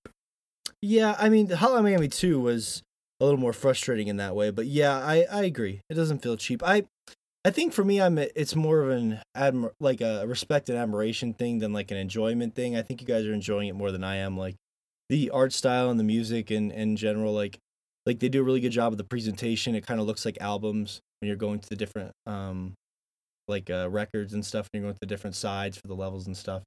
Um and but like for the most part, the game for me has been oddly pretty easy. I don't really know why. Um, but I haven't really had too much too much problems with it. I definitely enjoyed the second level I beat. Uh, I, the when if, when the game first started, I thought it was a little bit dull, but the second area was a little better. It was like you are in like a high rise and you're slowly like going down, and then like there's like snipers shooting you through the windows, and and like you're sort of counting down the floors. And I I think I I, was starting to enjoy it more for sure. But um, I don't know. I'm a little worried it might be more of like a game that I just end up with like more of like a respect for how how they pulled off their vision as opposed to something I'm really enjoying. But um, that's okay. Sounds like I mean I'm gonna stick with it. Yeah. Um, I think I think they definitely nailed what they were going for. I even if it maybe isn't as connecting as strongly with me as it is with you guys, but Yeah, that's fair. I I really like, and I was talking with Josh about this earlier. I love the second disc so much. It it was a lot of fun. It was it still had a lot of the elements from the first disc, but it was such a stark contrast in terms of aesthetic. And they varied the enemies, Mhm. and it felt it felt like a natural progression from disc one to disc two. Yeah. Disc three has been not my favorite so far. It's been really fun. Uh, it's cool. It kind of has like kind of has like a Jungle Book feel in a way. weird. Um, but I, I still been really enjoying it. it. It becomes a lot more complex. Where I feel like the second disc was much more just like straightforward running. Disc three is very very meticulous. Um, it becomes much Yeah. more um. Le, le, le- what's the word I'm looking for? Labyrinth, labyrinth, labyrinth. Okay, it's more of like a puzzle getting through the environments kind of a thing. Yeah. Well, because it becomes much more maze heavy. Oh, I, I can't. I'm, I'm spacing the, levels name. open Labyrinth. up. Like it just you get Yeah, yeah, like in most of them you're kind of going mo- much left bigger or right and- or yeah, vice yeah. versa, but like Yeah. it's taller. Like you've got more to deal with, like more options. Um, That's Yeah. one cool You thing even have about, to backtrack a little bit more. That's one cool thing about when you Mhm. die is they show you that dead screen. You kind of see your trail. So like in the second area, uh, if I saw like let's say I died, I would just look up. I would just like run straight to where it looks like it was gonna go because they actually show you the path when you die. Um, mhm. So yeah, I mean it's it's definitely interesting. I I I found out. I figured it out. The monkey, you know how he bleeds orange blood. Um, I figured out the reason why. right? It's it's Tang. Oh. Jesus. Remember That the Tang sense. commercials with the monkey? Yeah. Come on. that was Yes, there we orangutan, right? Okay, orangutan. I was trying to I figure out why the monkey now. was bleeding. I- It's just an artistic decision, but the monkey actually bleeds orange blood. So I just Mm. told my daughter. She saw me playing it. I was like, "He's just bleeding Tang. He's just dripping Tang. Everything's fine." Mhm. And then I had to hide that from her because she can't see that game. Somebody shot a hole in my tang pouch. And it's like a bullet. Everywhere It's like I a bulletproof vest just filled with little. if he Tang gets if he gets shot in the tank Mhm. pouch three times, he he becomes unconscious because he's so frustrated that he doesn't have any. They're just mad because Johnny's mom forgot to bring orange slices to the game.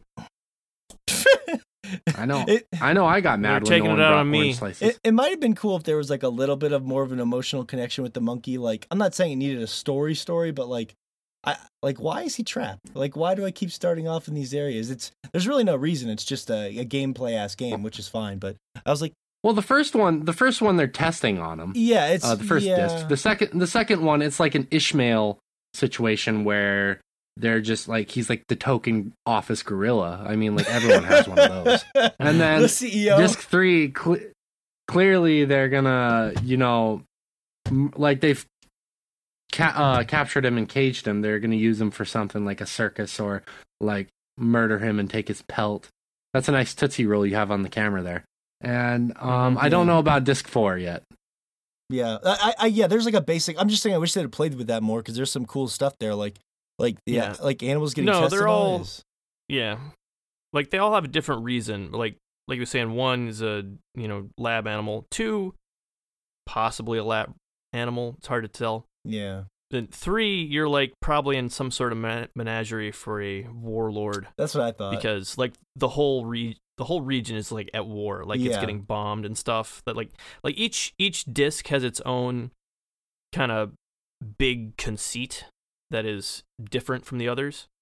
Like with the snipers on disc two, like Jay and you were talking about earlier, and then three, you're getting just bombed from off screen constantly. Um, so you have to watch out for explosions that'll show up. is there like a King Kong one where you go up a building and you have to grab a lady? That would be great.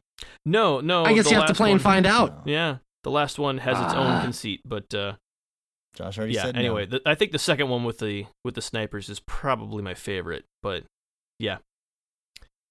Anyway, Yeah, it's, it's Yeah. it sounds like you guys are enjoying it quite a bit, but yeah, it's it's a cool thing. It's a distinctive thing. I don't I don't mind spending fifteen dollars on it because it's pretty unique. Um, especially if you like that jazzy soundtrack. There's a reason. It reminds me a little bit of Whiplash. Yeah, that's that's pretty close. Am I the only one here who's seen Birdman? I'm the only one who's seen Birdman with Michael Keaton, Best Picture, Oscar. mm-hmm. kind of, they do the kind of the same thing. But Yeah. it's interesting. It it did make me want to play both Donkey Kong and Hotline Miami, so that's nice. And you know, I realized there's no way to get Hotline Miami on the Switch or Xbox. What kind of world are we living in? Hmm. Only PlayStation and Vita That and PC. world? So PC it is. It'd be a great game on the Switch. I think it'd work well on there. So, anyways, if that sounds interesting to you, you should check out some footage. It's only fifteen dollars, and uh, especially if you're a fan of Devolver's games, because they have. I was they got a bunch of weird games in their catalog. I was looking it up. They got a game called Genital Jousting. No joke. They have a game called Genital Jousting. It's a real game. So Devolver's out there. Matter of fact, Devolver would be a great sponsor for us. I should message them. I really like what they're all. Hmm. They're on the cutting. they're on the cutting edge of violence and vulgar.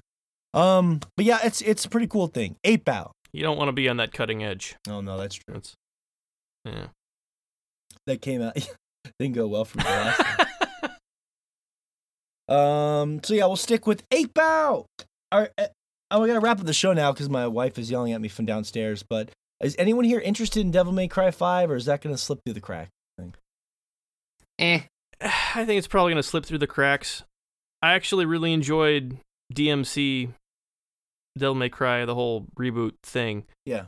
But yeah, it's just something I don't really get into a ton anymore. Me Like- neither. yeah. I feel like Bayonetta has done it extremely, extremely well at this point, and even that, I just, I'm not super into. Like, it's just not really a genre. It's like I feel like the game itself is good, but like the whole conceit of it is that it's this kind of like a score chasing game, like a single player score chasing game, and it feels kind of strange. Yeah. Anyway, at least to me, anyway. I don't know why. I, I don't know. It's yeah. This and this game could be great. Could have a great story. Who knows? I'm just yeah. I'm with you. I played Bayonetta 2 and I was like, this is great, but I'm just not into it, and I don't know why. Um, Yeah. it's weird. But I remember the 1st Devil Mhm. May Cry when that dropped. It was such a cool feeling game. Um, Yeah. Yeah. We'll yeah, and see. then they lost their way significantly. yeah, they did. Two was Yeah. downhill. Three was slightly up.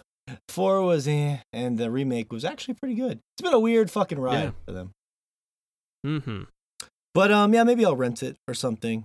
Yeah, we'll see. We'll find some exciting stuff to play. March is crazy. In all seriousness, Sekiro comes out this month, and that's going to be the topic for a couple weeks. Um, I think there's something else too I might be forgetting, but there's there's some really good stuff coming out this month. So it's gonna be a lot of good shows. Mhm. Yeah. Always something. All right. Well, before we go, I wanted to tell you guys a quick fun, funny story. Yes, really your quick anecdotal before story. we go. Yes, that yes. happened to me. Yeah. so last night, like I was just dog shit tired. I'd been working at both of my jobs for two days straight. We had a guy um, at my side job who'd been there for many years, but he got a new job, so unfortunately he had to uh, quit quit the side job. And so I've been cover I'm covering him for him for this past week and then next week, and then I'll be in Montana. But um, so I was just absolutely tired, and pretty much I got home, um, brushed my teeth. I, I played Ape Out for like five minutes and I was like, oh fuck, I can't stay awake. And that's a game you have to stay awake for. So you can't just like, it's not like Wargroove where I can pass out for a half hour, wake up, and nothing's happened, which I've done a few times. But yeah, like Ape Out, you It's a pass nice out. thing about turn-based games. right? Uh-huh. Right? Mm. But so, anyways, like I'm laying in bed, I'm passed the fuck out, and at some point in the middle of the night, there's a rumbling, like there's an earthquake, and I'm not joking about this. There's a legitimate earthquake, and I, I woke up like halfway, like, fuck, why is the room rumbling? And then it, it happened for about like five seconds, and then it stopped, and I was like, and I immediately fell asleep and went back to bed. And I woke up in the morning and I was like, that was a fucking crazy dream. I had some really crazy dreams last night. That wasn't the only one. I had another I had another nonsensical dream, but yeah, I had this dream that you know, like I thought I had this dream about an earthquake.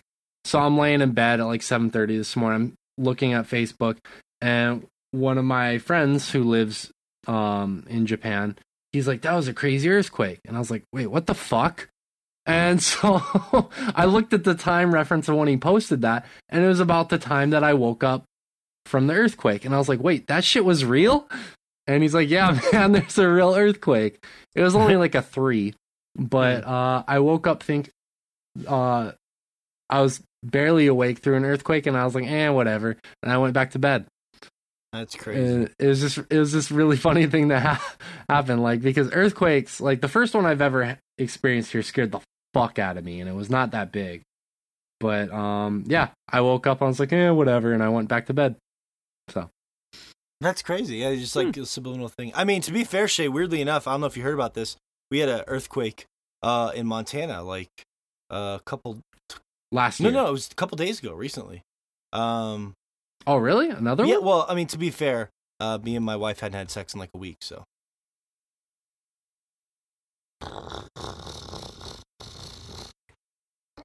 Super dry. Something your wife is. Uh, but um, so it's been a fun show. Uh, like I said, we have a couple side podcasts. If you enjoy what we do, one's called In the Blood, where I interview composers. Just check that out. And we have one called Evoking the Sublime, where Shay interviews game creators. Evoking the Sublime and In the Blood. You should check those out. They're also up on our Instagram page in our little like save story thing. Um, of course, our Patreon, patreon.com slash swordchomp. And uh, we'll be back next week with all sorts of crazy hijinks, madness, God knows what else. Again, big thanks to our sponsor at Sassy D Merch. Uh, from Fish in Texas, Shay in Japan, Josh in Michigan, and of course me in Montana. We will see you.